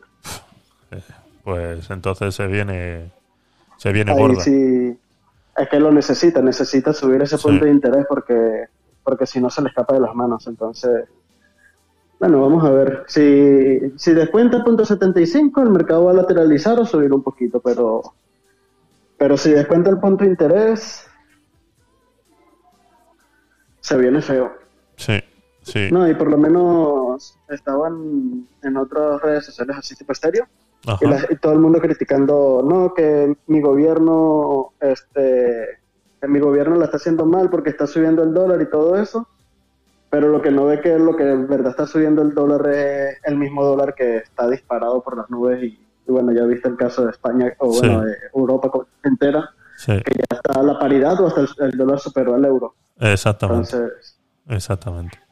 Aquí lo que no sí, se ponen- lo que sí sé que en España eh, mañana ya van a subir un 0,5% en lo que son las hipotecas y, y préstamos personales y demás. Entonces, eh, pero lo de la Fed sé que, que iba que tienen reunión mañana, pero no, no sabía exactamente el dato. Creo que mañana es informe y pasado mañana es la subida. No recuerdo bien cómo era la noticia. O bueno, eh, después de la subida también vienen los distintos informes que, que Sí. por más que positiva que sea la noticia, que suban 75 puntos, que está descontado ya, se viene... se- eh, con los informes posteriores puede que hasta caiga el Bitcoin, eh, la- el mercado completo. Eso es. de- Sí, estoy leyendo aquí una noticia del Euronews que dice la Fed anuncia el mayor aumento de tipos de interés en 28 años para combatir la inflación. Dice la Reserva Federal de Estados Eso fue el Unidos. pasado. Ese Esa fue- fue el pas- la pasada subida que subió 75 puntos. Ajá, eso es, sí. Ah, verdad. Pero sí. ya el mercado lo tenía descontado, sí. 0,75. Ahorita se espera 75 puntos, es lo que espera el mercado, pero, pero necesita subir más Estados Unidos para, para mantener la economía relativamente estable. Vamos, que en lo que llevamos de, de dos meses para acá, eh, el punto y medio, dos puntos ya, ya hay que sumarle. En dos meses. Y le tenía la, le tenía, no le había se- hecho seguimiento a lo de la guerra y todo esto, Sí. y me sorprendió lo revalorizado que ha estado el, el rublo. Ajá. La, ¿No has visto el precio del rublo?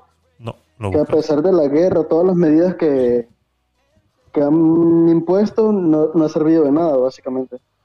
Sí, yo lo comentaba el, otro día porque aquí salieron varios, eh, hace dos semanas, eh, salieron varios eh, dirigentes europeos dando aplausos de que habían conseguido, porque había dicho la eh, había dicho Rusia que, que la deuda esa de 100.000 millones que tenía que no la iba a pagar porque les obligaban a pagarla en dólares y ellos la querían pagar en rublos, ¿no? Y entonces aquí en Europa lo cogieron esa noticia como que Rusia estaba en quiebra, ¿no?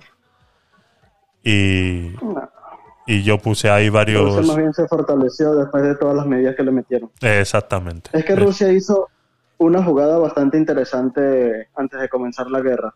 ¿Recuerdas hace aproximadamente un año que Rusia había dicho que se prohibía el Bitcoin y las criptomonedas en su país? Sí. Sí, que sí, sí. El, el precio cayó bastante y en ese punto Rusia compró una cantidad de Bitcoin y al día, eh, a la semana siguiente dijo, no, que se aceptan las minerías, que se acepta esto y vamos a estar más abiertos con las criptomonedas. Eso es. Sí. Con esa caída que tuvo el, el mercado, compró muchísimo Bitcoin y todo esto. Y es como que una forma de... Él sabía que iba a guerra, así que vamos a respaldarnos con, un, con algo descentralizado que no tenga que ver con el dólar ni con el euro. Porque se nos viene fuerte. Y se respaldó en Bitcoin. Y luego que llevan ahorrando dinero muchos años. Muchos años. Eh, Alemania, Sí. es gran comprador de gas de Rusia, les ha, les ha como decía yo en el, en el Les programa llenado las anterior. arcas de oro y Exactamente, o sea, han estado alimentando al monstruo o sea, de una manera increíble. Y sí, eso lo tengo yo ahí en, en un TikTok que se ha puesto muy... Lo ha visto bastante gente ahí hablando sobre ese tema y, y me decían en los comentarios que sí, que, que no lo habían visto de esa manera, ¿no? Y es que es así, es que Europa lleva alimentando al monstruo muchos años, muchos años, desde la Segunda Guerra Mundial que se, que se recompuso, los cinco años que eso que estuvo Y fatal. es que Rusia básicamente, aparte de armamento, no gasta en nada, porque servicios públicos y todo esto está muy deteriorado en Rusia. El Eso nivel es. de vida de Rusia está... O sea, aparte de la capital, los demás pueblos están, Eso es, sí, están sí, en sí, la sí. verga, básicamente. Son pueblos peor que tres tercermundistas. Exactamente, exactamente. Así es. A ver, doctor, te escuchamos.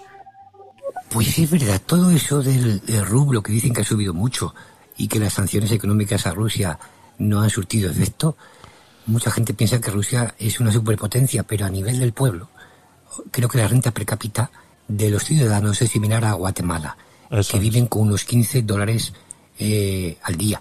Eso sí que tendrían difícil, ¿eh? Hacer el reto de vivir a lo pobre con 90 euros, ¿eh? ¿Qué os parece de que la gente no, no cae en la cuenta de que los rusos, la población, es inmensamente pobre? Eso es. Sí, es, es lo que... Lo que Es inmensamente pobre, pero el gobierno es inmensamente rico y para Eso mantener es. el poder por tanto tiempo tienen a, eh, lo que manda en Rusia, o sea, lo que ganan en verdad en Rusia son los militares y o sea, todo lo que el gobierno les lava la mano para, para mantener el poder. Eso es, eso es. Eh, a ver, tenemos... eh, hola a ti, a Tillo. ¿Qué tal? Bienvenido, te escuchamos.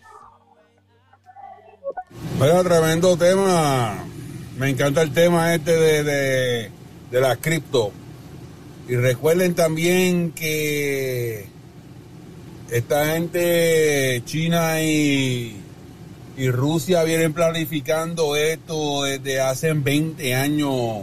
Eso. Todos los errores que ha cometido EEUU en 20 años, las tres estúpidas guerras que hicieron ahí en, en el Medio Oriente, en el Medio Oriente. Pero se me olvidó lo más importante, saludito desde aquí, desde EEUU. Tu panita dulce, el atillo, te lo puse. Tremendo temita, me encanta. Sigan hacia adelante, les deseo lo mejor en su podcast. Así que tengan una bonita tarde. No se olviden de eso, de los errores estúpidos que cometió los gringos ahí en, en- Afganistán. Y los chinos y los rusos aprendieron de eso. Y lo están clavando hasta lo último. Eso es. Bendito.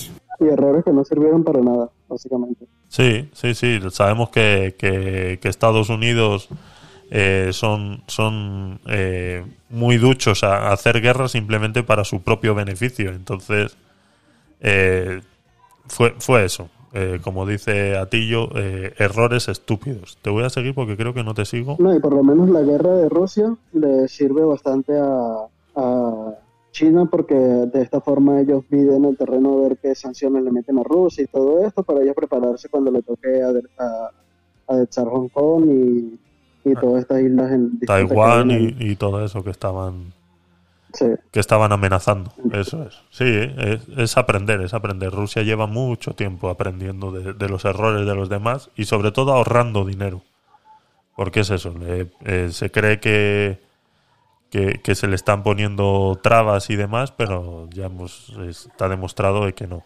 Está demostrado de que no. Yo comparaba en, en el vídeo ese de hace un par de semanas, lo comparaba con el PIB de España y aquí estamos un 125% endeudados y Rusia está en un 17%. Entonces, eh, está claro que, que es así, que no están, no están ni en quiebra y que tienen mucho dinero. Y luego la jugada esa que tú has comentado, Deison, del, del Bitcoin, está más que clara, está más que clara. A ver, eh, doctor, te yo escuchamos. cuando vi Ay, Sí, sí, de- hay un eh, saludito al amigo Jati. espera. Di, di, Deison. No, que- No, que cuando vi esas jugadas de Rusia de que prohibió las criptomonedas y, y después a la- al mes siguiente empezó a comprar como locos, ahí dije, se están preparando para algo grande. Sí. Eso, esas jugadas así son para, no son al azar, son para bajar el precio, aumentar las riquezas y, o sea, aumentar la tenencia de Bitcoin y demás cosas y pues prepararse para algo grande. Sí, Es como cuando China también dice, pues prohibimos Bitcoin, ahora los mineros, luego no sé qué, y que llevan cinco años dando, todos los años, para atrás. todos los años dan una noticia sobre eso. le- Sí, ya el mercado no descuenta a China, básicamente ya, ya se les acabó la jugada con eso, pero ya se han llenado bastante los bolsillos. exacto, exacto, exacto. A ver, eh, doctor, el de pollarse. sí, escuchamos. Hay un saludito al amigo Jatillo, mi amigo de EEUU. Es un camionero que hace la ruta 66 a diario. Pasa fuera de casa a lo mejor pues tres semanas. Si bien es cierto para no ver a su mujer, pero él es buena persona y ha tenido altercados con algún sheriff por llevar a alguna prostituta eh, haciendo autostop. Pero él, Jatillo, tienes que aventurarte en este mundo de las criptomonedas, aunque sea empezar ahora comprando medio Bitcoin, ¿sabes? Así que escucha atentamente aquí a los amigos. que, que- que venda medio camión y que compre medio Bitcoin, ¿no? A ver, a ti, yo te escuchaba. Cada audio de Pollar Chaval está mejor que el anterior. Exacto. Era lo que explotó aquí en, en- los otros días, que el gobierno del nuevo presidente cogió y vendió barriles de, de la Reserva Federal, barriles de petróleo, se los vendieron a China, mientras nosotros aquí el pueblo estamos sufriendo, pagando altos precios de la gasolina. Cuando estaba el racista, el presidente racista, cuando estaba ese presidente racista, todos los precios estaban bajitos, todo estaba a fuego.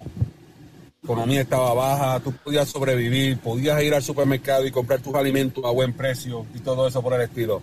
Pero desde que está el presidente nuevo este, chacho, nos tienen clavados hasta lo último. Perdona, Sai. Así es. Sí, eh, cuando estaba eh, eh, Donald Trump se le criticaron muchas cosas, pero también se olvidaron que, que como dices, eh, ya lo decía él en un tuit, cuando empezó la guerra de, de Ucrania, ya lo dijo él en un tuit, dice, eh, en mi mandato ha sido el único presidente en el que Estados Unidos no ha estado metido en una guerra, ¿no? O, o, o- ese, ese- en ese sentido lo decía, ¿no? Y sí, eh, pudo mantener los precios, supo mantener a gente a raya. Sí, es verdad que sabemos cómo es. Y, y- tiene esos temas de, de, racismo, de, de xenófobo o, o como queramos como queramos decirle, ¿no?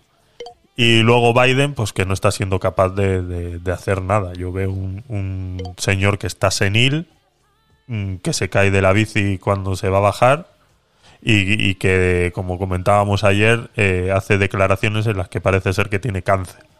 Entonces, eh, está claro que es una persona que no está llevando el país y lo estará llevando otras personas, pero él está claro que, que- que no. Al menos es, es mi opinión, ¿no? A ver, doctor, te escuchamos. Pues ahora que ha dicho Jatillo esto de los presidentes y ahora está Biden, ¿vosotros imagináis que Biden puede seguir gobernando 15 años más? ¿Qué Muchos va? diréis, no, es muy viejo. Pues lo mismo es una analogía con el tema del holding. Eh, hacer un holding eh, de criptomonedas, holdear a más de 5 años, es, es- es comparable a pretender que, que Biden esté 15 años más en el gobierno, ¿no? O en la vida misma. Mm, difiero, Pero es que es independiente del gobierno, es eh, claro. el país es el que está holdeando, no el gobierno como tal. El gobierno como tal le, le sube a quien está allí, básicamente. eso es. No, y es que Biden no le quedan ni 15 años de vida y va a estar holdeando para 15 años. Exacto, exacto. Viejito se gobierno. Es que está acabado, ese hombre está acabado. O sea, es que yo no sé. O sea, llegó. Ese hombre llegó con a. la a- presión que da sí, con la presión que da tener una a la parte, a la parte de una recesión, todas las medidas económicas que Claro. tienen que tomar, que si uno se les va de las manos va la economía mundial al fracaso y pues es bastante presión que tiene para la edad que tiene. Por lo menos es como si Ana, que está acá abajo, se metiera a un cargo público, que ya está muy viejita para eso también. Exacto. Sí. Ay, Dios mío. Hola, Kalesi, ¿qué tal? Eh, bienvenida, eh, te escuchamos.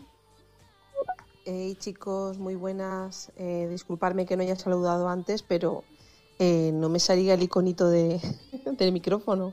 Me ha tocado salir y entrar dos o tres veces y bueno, nada, eso.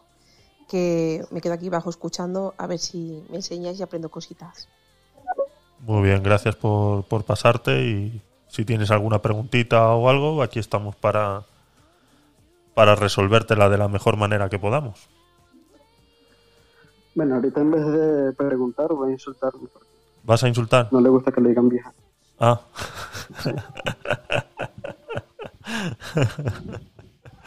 Ay, Dios mío. Vale, ¿qué más? ¿Qué más podemos hablar sobre este tema, ya que nos hemos ido a, la política y, y, y- y a todo esto? Son temas políticos que, que van de la mano con la economía.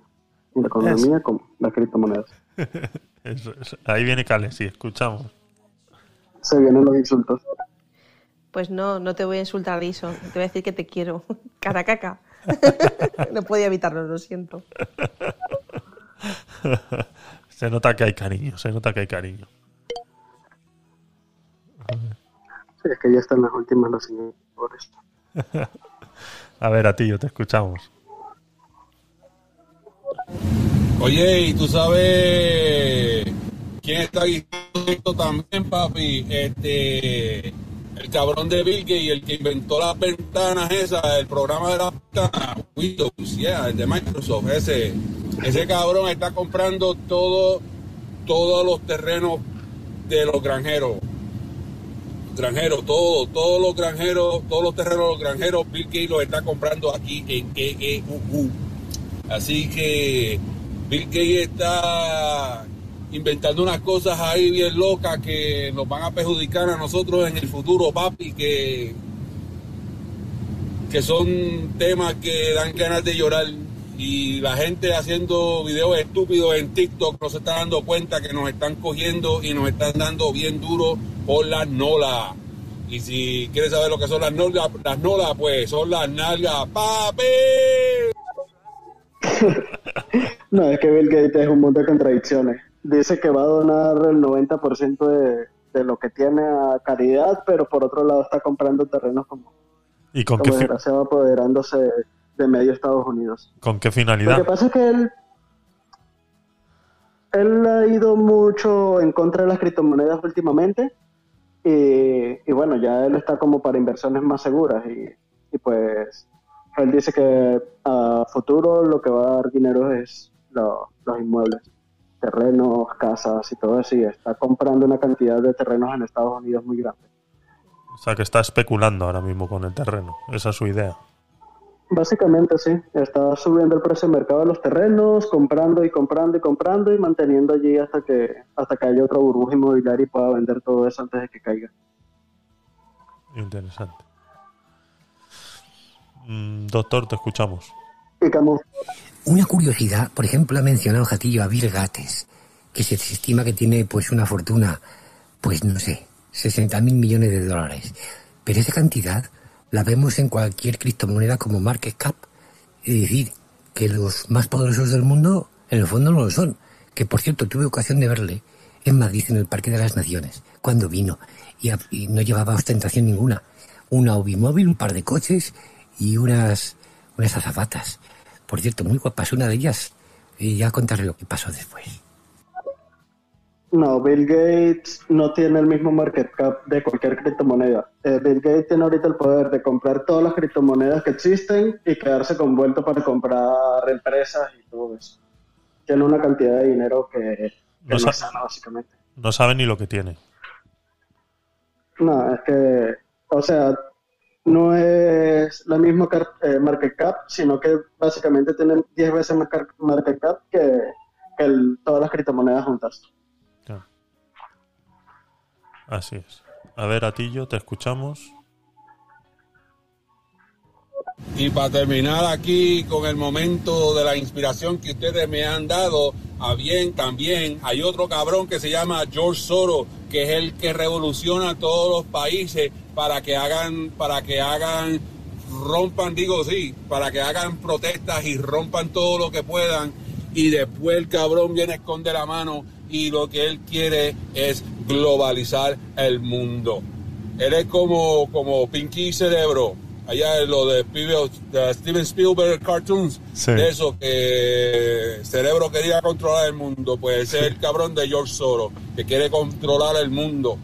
Ah, y el otro, el de el del World Forum ese, Economic Forum, el del mundo económico ese, también, ese es otro que también le quiere, nos quiere comer las nolas también bien duro. El Pinky Cerebro. Hacía años que no escuchaba yo esa, esos dibujos animados. Y, y Pinky, que será Biden. Biden. Puede ser Pinky, ¿no? buena, buena, buena analogía esa. El George Soros. Joder, el menudo personaje también, ¿eh? Menudo personaje. Menudo personaje también.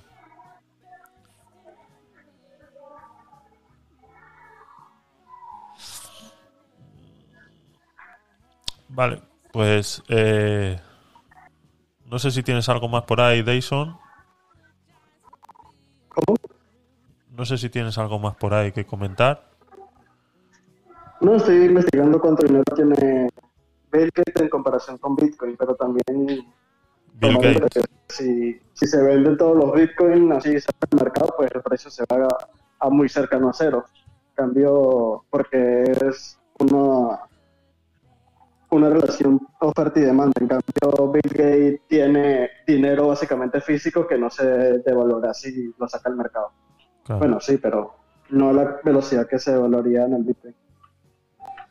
Según el Google, Bill Gates tiene un patrimonio neto de 104.104,7 miles de millones de dólares. Y, y Bitcoin el año pasado tenía 653 mil millones. Ahí está. O sea, que puede comprar tres veces todos los Bitcoin que hay al precio que está ahorita. Claro. O bueno, el que estaba en 2021, que estaba alto. Acciones, eh, market cap de Bitcoin ahora mismo está en 431.864 millones.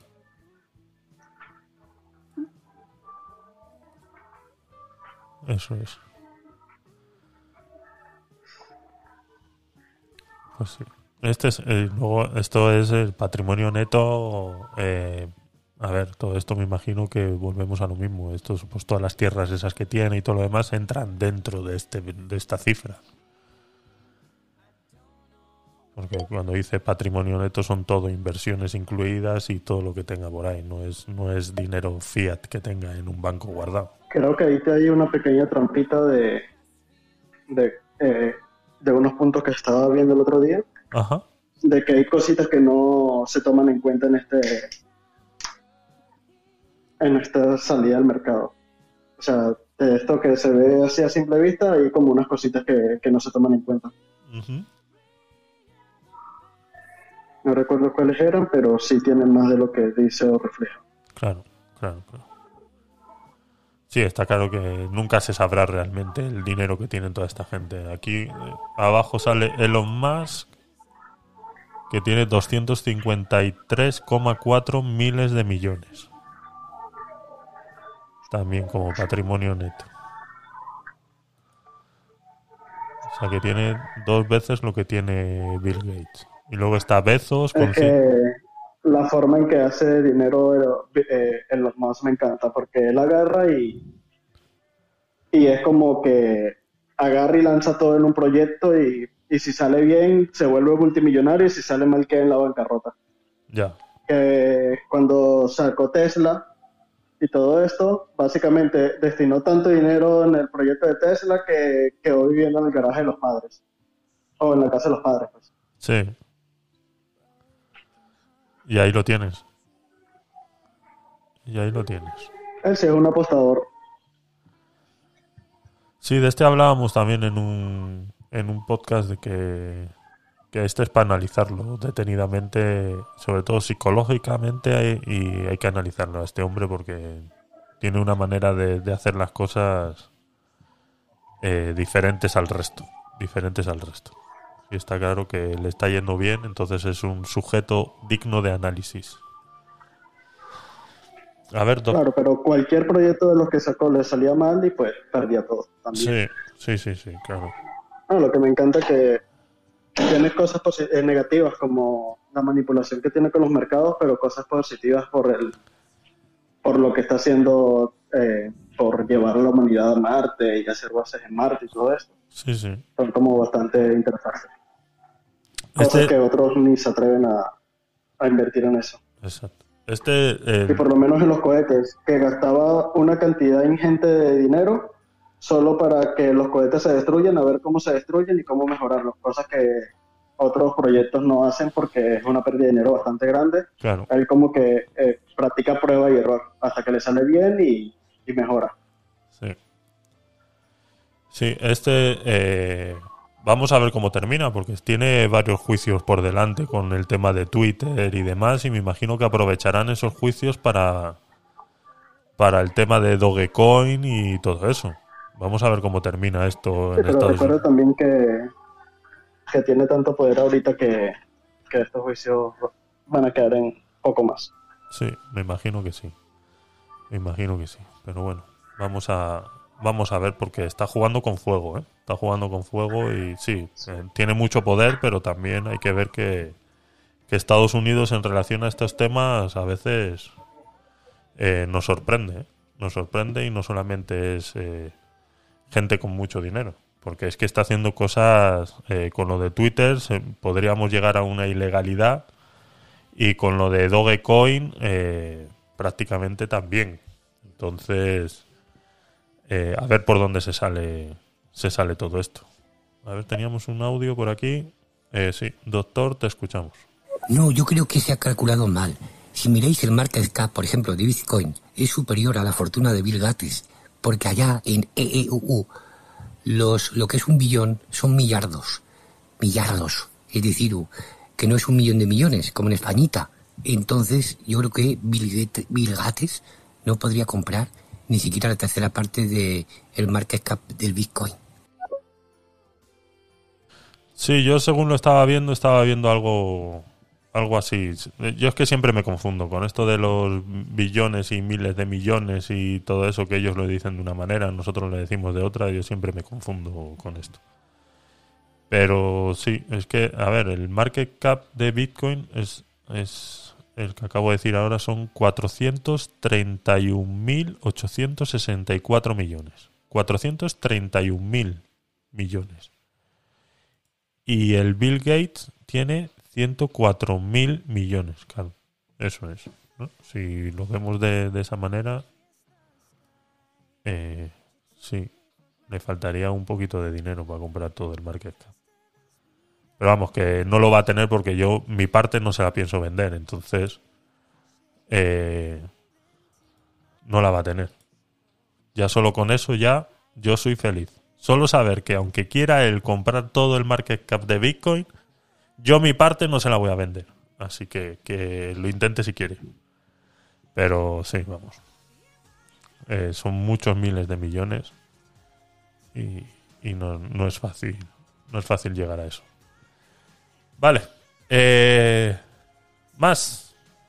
¿Qué más? Roy, ¿qué tal? ¿Cómo estás? Eh, Kalesi, ¿alguna preguntita que tengas por muy, por muy, muy, muy simple que pueda ser o, o que creamos que puede ser absurda? Son las mejores preguntas sobre este tema. A ver quién ha entrado ahora.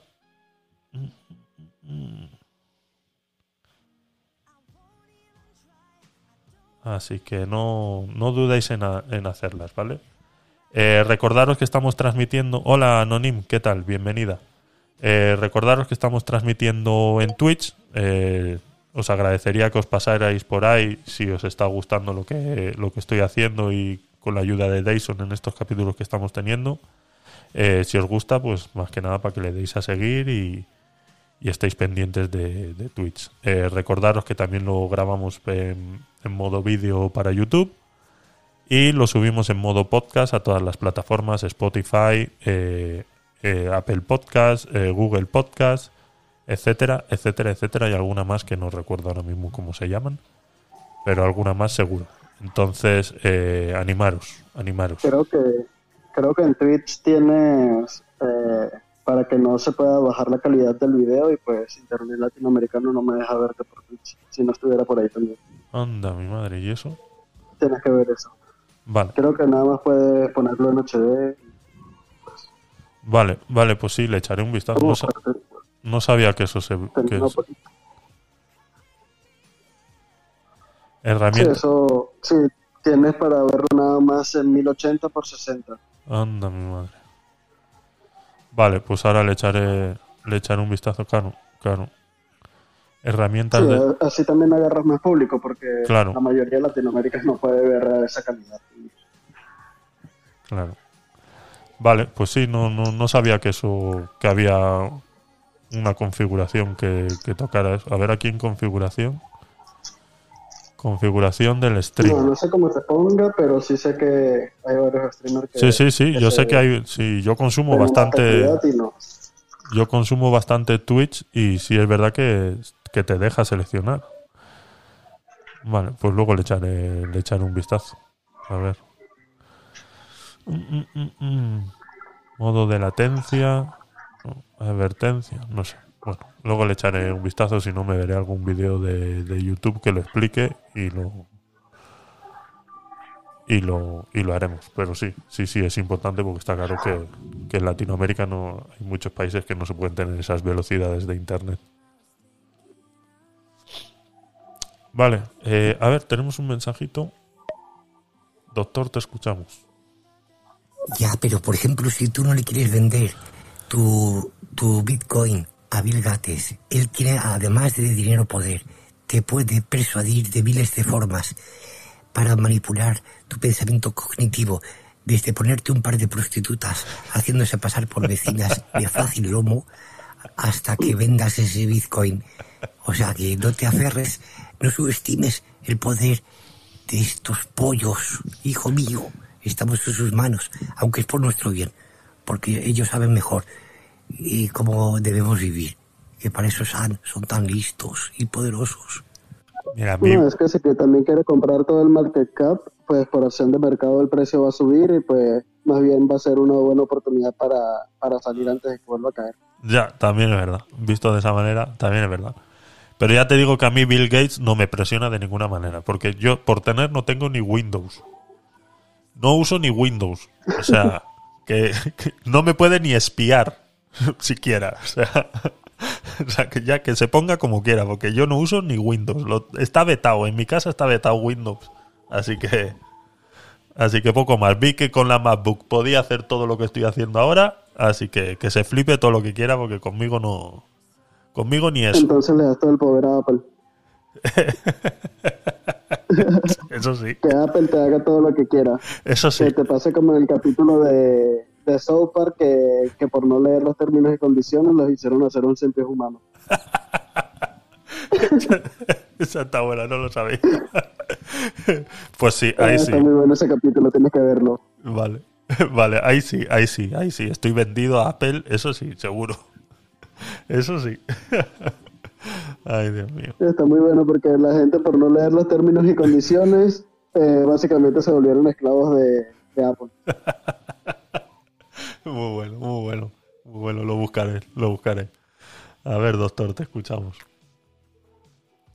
Hoy, pero es mejor que no bajes la calidad por debajo de 1080, porque si bien es cierto que puedes tener más tráfico de nuestros amigos de las Indias, de alguna forma si nos fijamos en, en los influencers, siempre ponen la calidad de 1080 para arriba, Sí, sí, no es. eh, empezando por las chicas de ASMR, que aunque pensemos que son tías tontas con las tetas gordas, si lo hacen es por algo, porque están asesoradas por un manager, un manager que sabe más de estas cosas, de la calidad de transmisión por Twitch.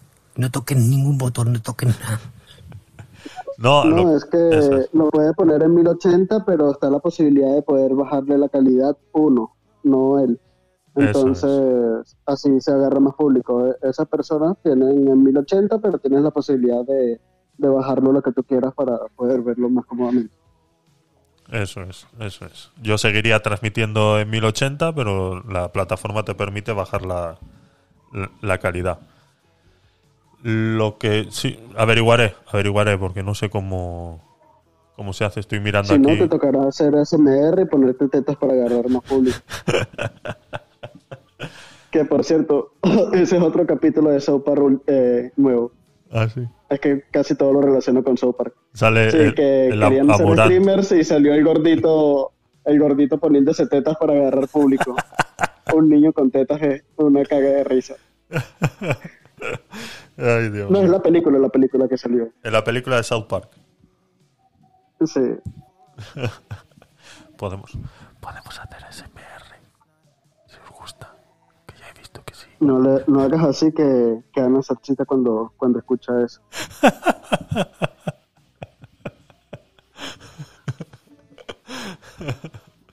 Ay, Dios mío. Dejarla tranquilita porque después este está llamando cada cinco minutos.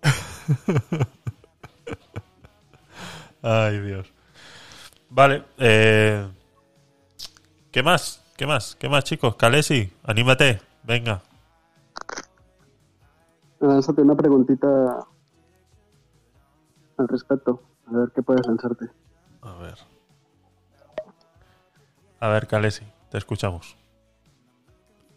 No seas mentiroso, que a mí solo me excita cuando el ASMR me lo haces tú, ¿eh? Vaya, vaya. Vaya, vaya. Ahí hay, ahí hay temita. A ver, doctor, te escuchamos. Pues, ¿qué pensáis? Hablando de eso de que muchos influencers usan sus pechos para atraer a más gente, yo creo que no. Si lo pensamos fríamente, un, un buen par de tetas es muy difícil de ver. Una entre 20.000 chicas, de estas que están redondas, juntas y hacia arriba, y no se ven ese tipo de pechos y, eh, nunca, y menos aún en transmisiones de Twitch, porque nos hacen creer que la audiencia se va a ver eh, pechos contra hechos, muy lejos de ser perfectos, ¿no? Mm, Yo no creo en eso. ¿Vosotros qué pensáis? Bueno, tengo un amigo que es streamer, hace streamer de, de videojuegos. Es un gordo de... Tiene 24 años, pero parece de 40, calvo y feo como la mierda. Pero se puso un par de globos un día para joder y triplicó la cantidad de visitas en Twitch. Así Ya que ves, ya hay una correlación positiva. Ya ves, ya ves. Voy a, voy a ir a comprar un par de globos ahora. Ay, Dios mío. Está, está demostrado, está demostrado que, que eso vende más. Eso vende más. Sí.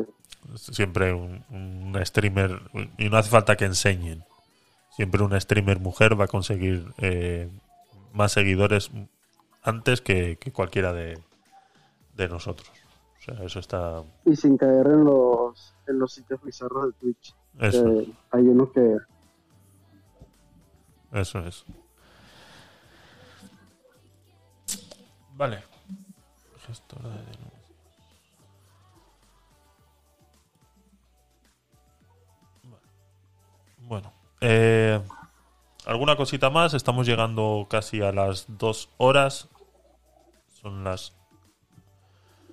Llevamos una hora y cincuenta minutos de en vivo. ¿Alguna noticia que quieras comentar? Yo la verdad menos... Yo lo tengo todo, lo tengo todo hablado. Si tú quieres comentar algo, Por acá había una que quería comentar. vale. Déjame buscarla. Ah, bueno, la, la posible que- quiebra de Celsius. Ah, sí, buen tema también. Sí. Bueno, posible no, ha quebrado, ¿no?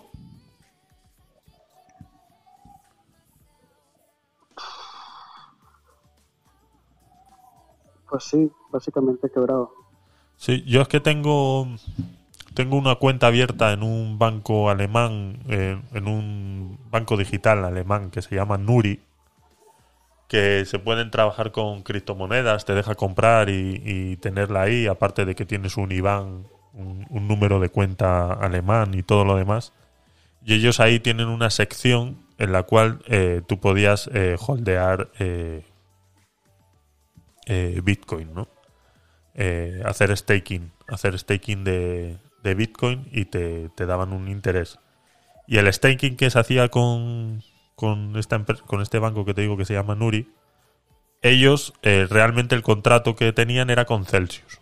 Entonces a mí me han llegado varios correos de que, de que esa parte de, de- la aplicación y, y del banco va a desaparecer por eso, porque Celsius ha, Celsius ha quebrado. Yo felizmente no tenía nada ahí. Eh, incluso en uno de esos correos que me llegó dicen que, que el dinero que hubieran tenido ahí, que te recuerdan, que, que cuando hiciste la cuenta eh, realmente el contrato era con Celsius directamente, entonces que claro, que si tienes alguna reclamación de ese dinero lo tienes que hacer con ellos, etcétera, etcétera, etcétera. Entonces tiene toda la pinta de que, de que han quebrado con todas las con todas las habidas. Por eso, preferiblemente hacer staking con billeteras frías o calientes y no confiarse en ningún exchange, por lo menos a largo plazo. Eso es, eso es. Eso es. Y bueno, que hay cierta posibilidad de que, de que la compre la tercera más grande de esta Bitcoin, Celsius, y la otra no recuerdo cuál era, que tenía intenciones de comprarlo para... Ah, Nexo. Nexo, sí. eh, es. tenía intenciones de comprarla y pues apoderarse de, Bueno. de este gran mercado que tiene y pues si se concreta la compra, salvaría a Celsius como tal eh, y además agarraría el, el- el mercado estadounidense que tiene Celsius eh, y se convertiría en la segunda o primera más grande, eh, Sí. hasta superando a Bitcoin, a, a Bitcoin, no, a, a Binance. Sí, sí, Nexo, cómo sale todo esto. Nexo, Nexo es fuerte. Yo estuve. Yo eh, tengo cuenta con ellos y. Ellos son más para el mercado asiático, ¿no? No, no, no. Nexo es americano. Nexo es- ¿Americano? Sí, sí. No, entonces era otra, era otra de, del mercado asiático, creo que era. Nexo TRX, creo que se llama la cripto. T- que eso lo TRX. leí a principios. TRX, sí. Sí, TRX sí son chinos. Esos son chinos. La que digo yo que hace lo mismo que hace Celsius se llama Nexo.io. Estoy poniendo ahora la web. está también con- es como que la única que ha aumentado en esta crisis Sí. su cantidad de trabajo, está comprando varias, varias exchanges que están en quiebra y todo eso, y ahorita tiene la intención de comprar Celsius. Bueno, interesante. Sí. Y yo estuve usando esta de Nexo que te comento bastante tiempo. La verdad que pagaban muy buenos intereses. No sé cómo estar ahora. Cuando yo lo tenía estaban a un casi un 5%. Lo que no me gusta de Celsius y de todas estas es que te obligan a tener la moneda de ellos eh, apalancada de alguna manera eh, Sí. para tal cosa. Entonces yo No, veía aparte que... que está muy regularizado por el gobierno estadounidense. Se Eso metieron es. en la bolsa y todo eso, y pues, Eso es, eso es, eso pues es. todas estas regularizaciones le caen más fuerte a ellos. Yo cuando, cuando empezaron con el tema de que no, vamos a sacar una tarjeta de, de débito y tal, yo aproveché para salirme en ese momento, porque ya sabía yo que en el momento que empiecen con Visa, Mastercard y todo esto, ya empiezan con las regulaciones más fuertes y, y tal. Y sí sé que después de que ellos sacaron la tarjeta, el, los intereses que pagaban con, por estaquear Bitcoin bajaron a, a casi la mitad. Entonces, ahí es donde te das cuenta que, que poco a poco, eh, con tanta Pero regulación, estas pues regulaciones en parte son buenas porque le ayudan al, al- como a los institucionales, a las personas que no Sí. confían tanto en las criptomonedas, en, meterse al mercado. Sí, por sí, una sí, sí. parte se necesita una parte del mercado que esté regularizada Sí, y por otro, para las personas que conocen más del tema y todo eso, la parte descentralizada es lo mejor. claro. Sí, sí, sí, está O sea, claro si se te que... olvida una clave, una, unas palabras clave se te pierden y todo eso y, y ya valiste. Sí, Pero es exacto. lo más importante. Sí, esas, eh, las regulaciones que, que están teniendo en Estados Unidos en relación a este tema y en otros países, eh, es lo que tú dices, es lo que ayuda a que instituciones o empresas grandes terminen metiéndose en el, en el negocio porque es, don, es, es lo que financieramente entienden, ¿no? Si no está protegido de alguna manera o regulado de alguna manera, pues ellos entienden que no es, no es un sitio donde Y es meterse. donde está el grueso del, del capital. Por más que sea, es. nosotros nos movemos el mercado y esta persona sí. Eso es. Hasta Elon Musk ni siquiera mueve el mercado tan drásticamente como lo pueden mover estas empresas o estas instituciones financieras. Eso es, eso es. A ver, Kalesi, te escuchamos. Sí, no, está claro. Vende más eso. Eh, vende más cuando salen chicas eh, enseñando de más. Eso es. Eh, y también, pero pasa aquí, incluso en esta app. O sea, vende más cuando meten un título polémico de alguien se va, pelea contra. O sea, esos títulos al final o esas, eh, dijéramos, mm, no sé, cosas para llamar la atención, luego sí está muy bien para atrapar, pero para que te quedes, o sea, eso se ve en el momento. O sea, necesitas ver el, el contenido que al final te interese. Si tú estás diciendo eh, menuda movida en el título y luego entras y están hablando de que están tomando un café, pues como tú comprenderás, Claro. no te van a tener atrapado. Sí, te llama- llamará la atención, pero conforme entras se van. Así que ya pueden enseñar lo que quieran, que al final la gente se queda o no. Así es, así es. A ver. Doctor, ¿te escuchamos? Pero eso de no confiar en, ni- ningún exchange, yo lo veo muy difícil. Yo solo sé usar Binance, que es el número uno. ¿Cómo no voy a confiar en Binance? Es imposible. que quiebre. Es como si estás con la novia de toda la vida, que es maravillosa, y te enteras de que va poniendo el culo por las esquinas, por la noche. Eso no puede pasar nunca. ¿Cómo no vamos a confiar en Binance? Mucho más que nuestra novia. Eh, a ver, eh, está claro que es el más grande, ¿vale? Y, cuando hablamos de, no tener el, dinero en exchanges y demás, es eh, simplemente es curarte en salud.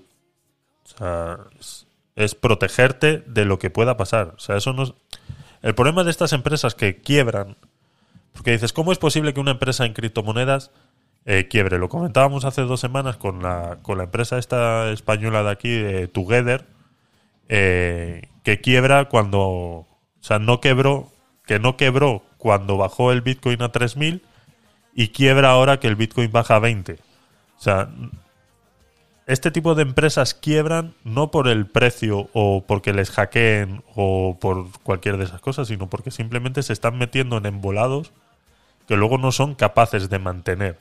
Entonces, claro, si tú estás metido en un Por otra parte, Sí, por otra parte, estas empresas, tú cuando metes el dinero en estas empresas no te están asegurando que ellos tengan el mismo colateral en Bitcoin o Eso en las demás criptomonedas. eso es. Simplemente te están asegurando que, mira, cuando necesites sacar, pues aquí tenemos esta parte que vas a poder sacar.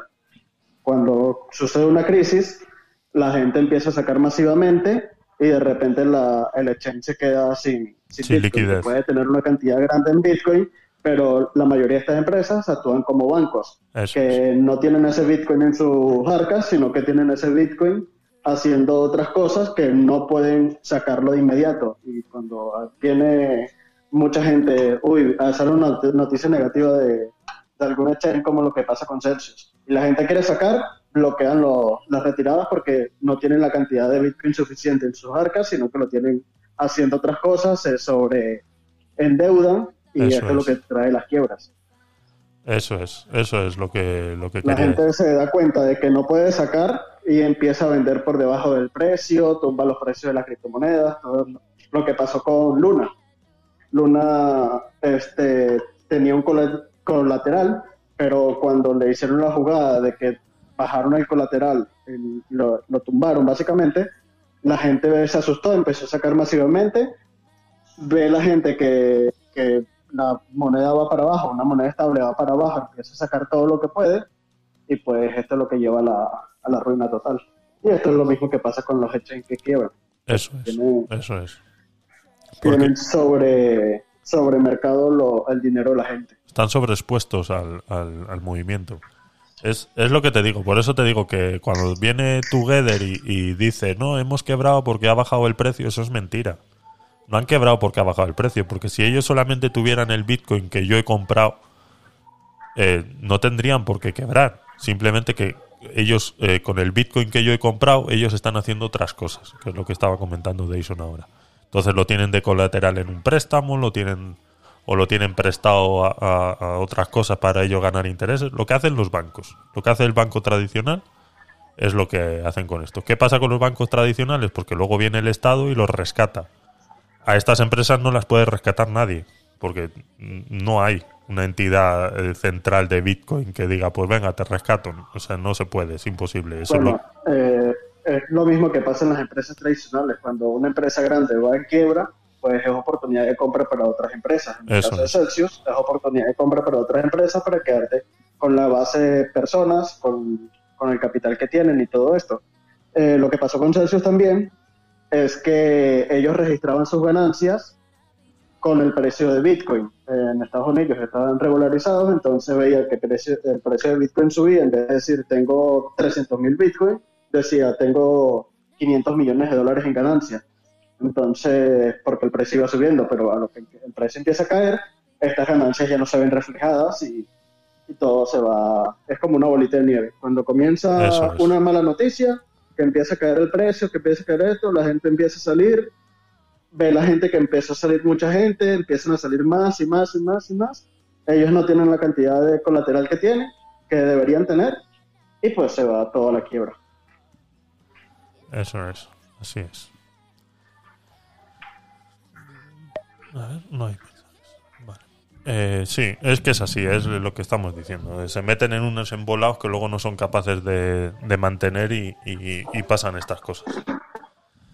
Y lo de Celsius, pues. Por lo menos, este, como te digo, este, por más que quiebre, es una oportunidad de compra para otras personas, porque a ellos no les interesa el market cap, ni todo esto, ni las pérdidas que tengan, sino la, canti- la base de usuarios que tengan. Y como Sí. son usuarios en Estados Unidos que a estas empresas les conviene tener, pues tratan de, de rescatar estas empresas. Pasó por lo menos con Axie Infinity, que hubo un hackeo, eh, hackearon como no sé qué cantidad bien de Ethereum, pero fue creo que el hackeo más grande que han hecho. Y pues Binance y otras empresas agarraron y, y le, le inyectaron capital porque saben que es un buen proyecto, que tiene futuro y todo esto. Y pues le inyectan capital y, y salieron de este hackeo, de este, de este problema que tenían. Eso es. Sí, sí, es una oportunidad ahora para esas empresas eh, hace- hacerse más potentes. Y esa TRX, si termina comprando Celsius, pues pues terminará. Porque TRX tiene bastante cosas ya, ¿eh? Que ha comprado. Y hay dos formas de, de rescatarlo, o comprarlo o, o endeudarlo, sabiendo que puede salir a surgir otra vez de nuevo. Claro. Por lo menos esta empresa es bastante grande, pues puede ser una oportunidad de endeudamiento. Meterle capital, mira, me debes tanto porcentaje y, pero te meto este capital para que para que puedas solucionar tu problema. Así es. Uy. Vale. Más, más cositas, venga, más cositas. A ver, ¿qué se nos ocurre? Anonímate y pregunta pregunta tus pendejadas. A ver, a ver, a ver, has despertado al monstruo.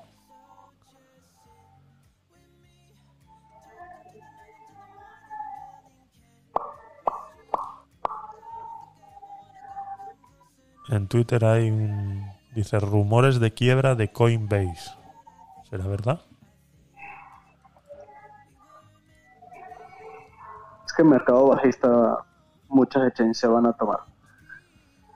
Sí, Coinbase tenía también.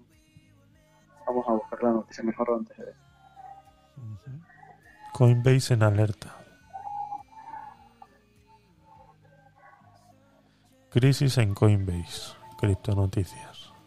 La comunidad. Sí, esa noticia ya tenía semanas. Sí, Lo bueno de Coinbase, que es US el USDT-C, tiene su respaldo bien, bien estipulado. No es tanto como USDT que, que no tiene el respaldo así todo en las nubes, que no se sabe bien de Sí, que no se sabe todo esto, sino que tiene algo, un respaldo mucho mayor que, que lo demás.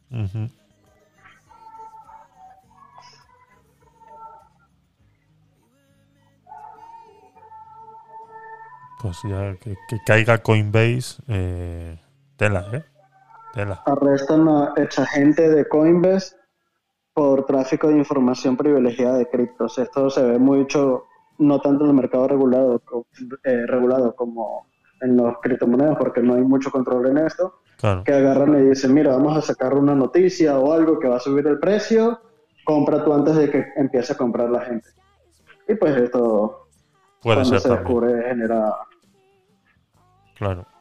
Puede ser también que vayan por ahí estos los tiros. conflictos. Sí, exacto. Exacto.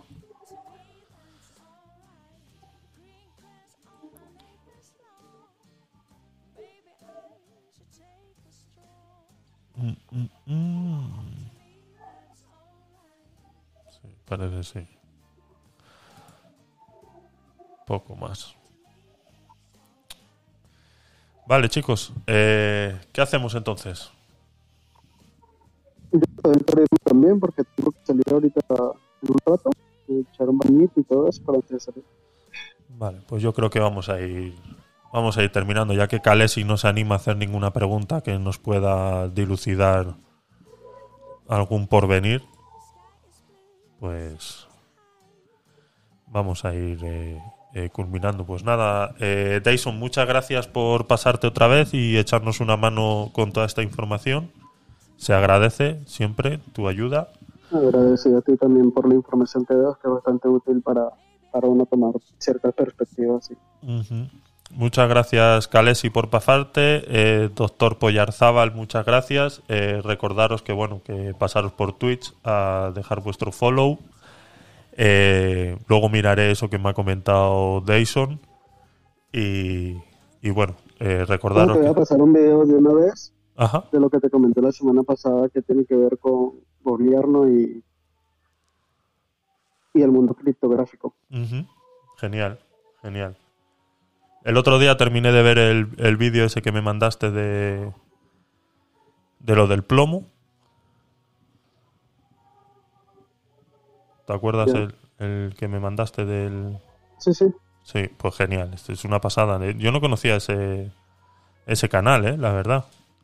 Es una pasada, ¿eh? Cómo No, hace... es muy bueno ese canal. Sí, sí, lo sí, que sí. es Verisatum eh, y estos canales dan mucha información positiva. Sí, sí, sí, sí. La verdad que está bueno, muy- pudiste verlo, la contraparte que es la, la industria de, de la energía que siempre, Sí, siempre tiene sus, sus muertos escondidos. eso es, eso es. enlace. Vale. No me sale. Vale. Pues eh, sí, lo que os estaba diciendo. eh, eh, acordaros que lo grabamos en YouTube, luego pasaros a, dejar vuestro follow también por ahí, el me gusta también nos ayuda a difundir un poquito más todo esto que, que estamos haciendo. Y luego saber también que lo pasamos a, a modo podcast, por si lo queréis escuchar de camino al trabajo o, o demás. ¿Vale? Así que nada, chicos, pues eh, muchas gracias, Dyson, otra vez. Y estamos en contacto y a ver si quieres, eh, eh, preparamos algo para la próxima semana, eh, como quieras. Tú ya sabes dónde me tienes y, y para lo que necesites. ¿Vale? Ese video que te mandé ahorita es como más para, para esos análisis de noticias y eso que haces, que no me he metido esta semana porque he estado ocupado toda esta semana, pero Sí. ahí a Vale, veces te escucho y todo eso y es bastante interesante. vale. Entonces te sirve bastante ese, ese videito. Vale, genial. Sí, estamos haciendo entre semana unos podcast nights más por la noche, que nos solemos tirar unas tres horitas. En los últimos que hemos hecho nos hemos tirado unas tres horitas analizando así noticias eh, un poco más, más sueltas y, y demás. Y que estoy planeando hacerlo los martes y los viernes. Y luego, pues ya sabéis que el sábado hago Gabinete de Curiosos, donde ya las noticias son un poco más extensas y, y- un poquito más formales. Y luego, bueno, pues los domingos que estamos haciendo este de, de criptomonedas. De momento eso es lo que tengo pensado, así que todas me podéis mandar así mismo noticias que queréis que analicemos, eh, que demos nuestra opinión y, y, y demás. Así que lo dicho, chicos, eh, muchas gracias por pasaros, gracias por estar ahí y nos vemos. Gracias. Hasta luego. Chau, chau. Y un saludo a la viejita cachamierda.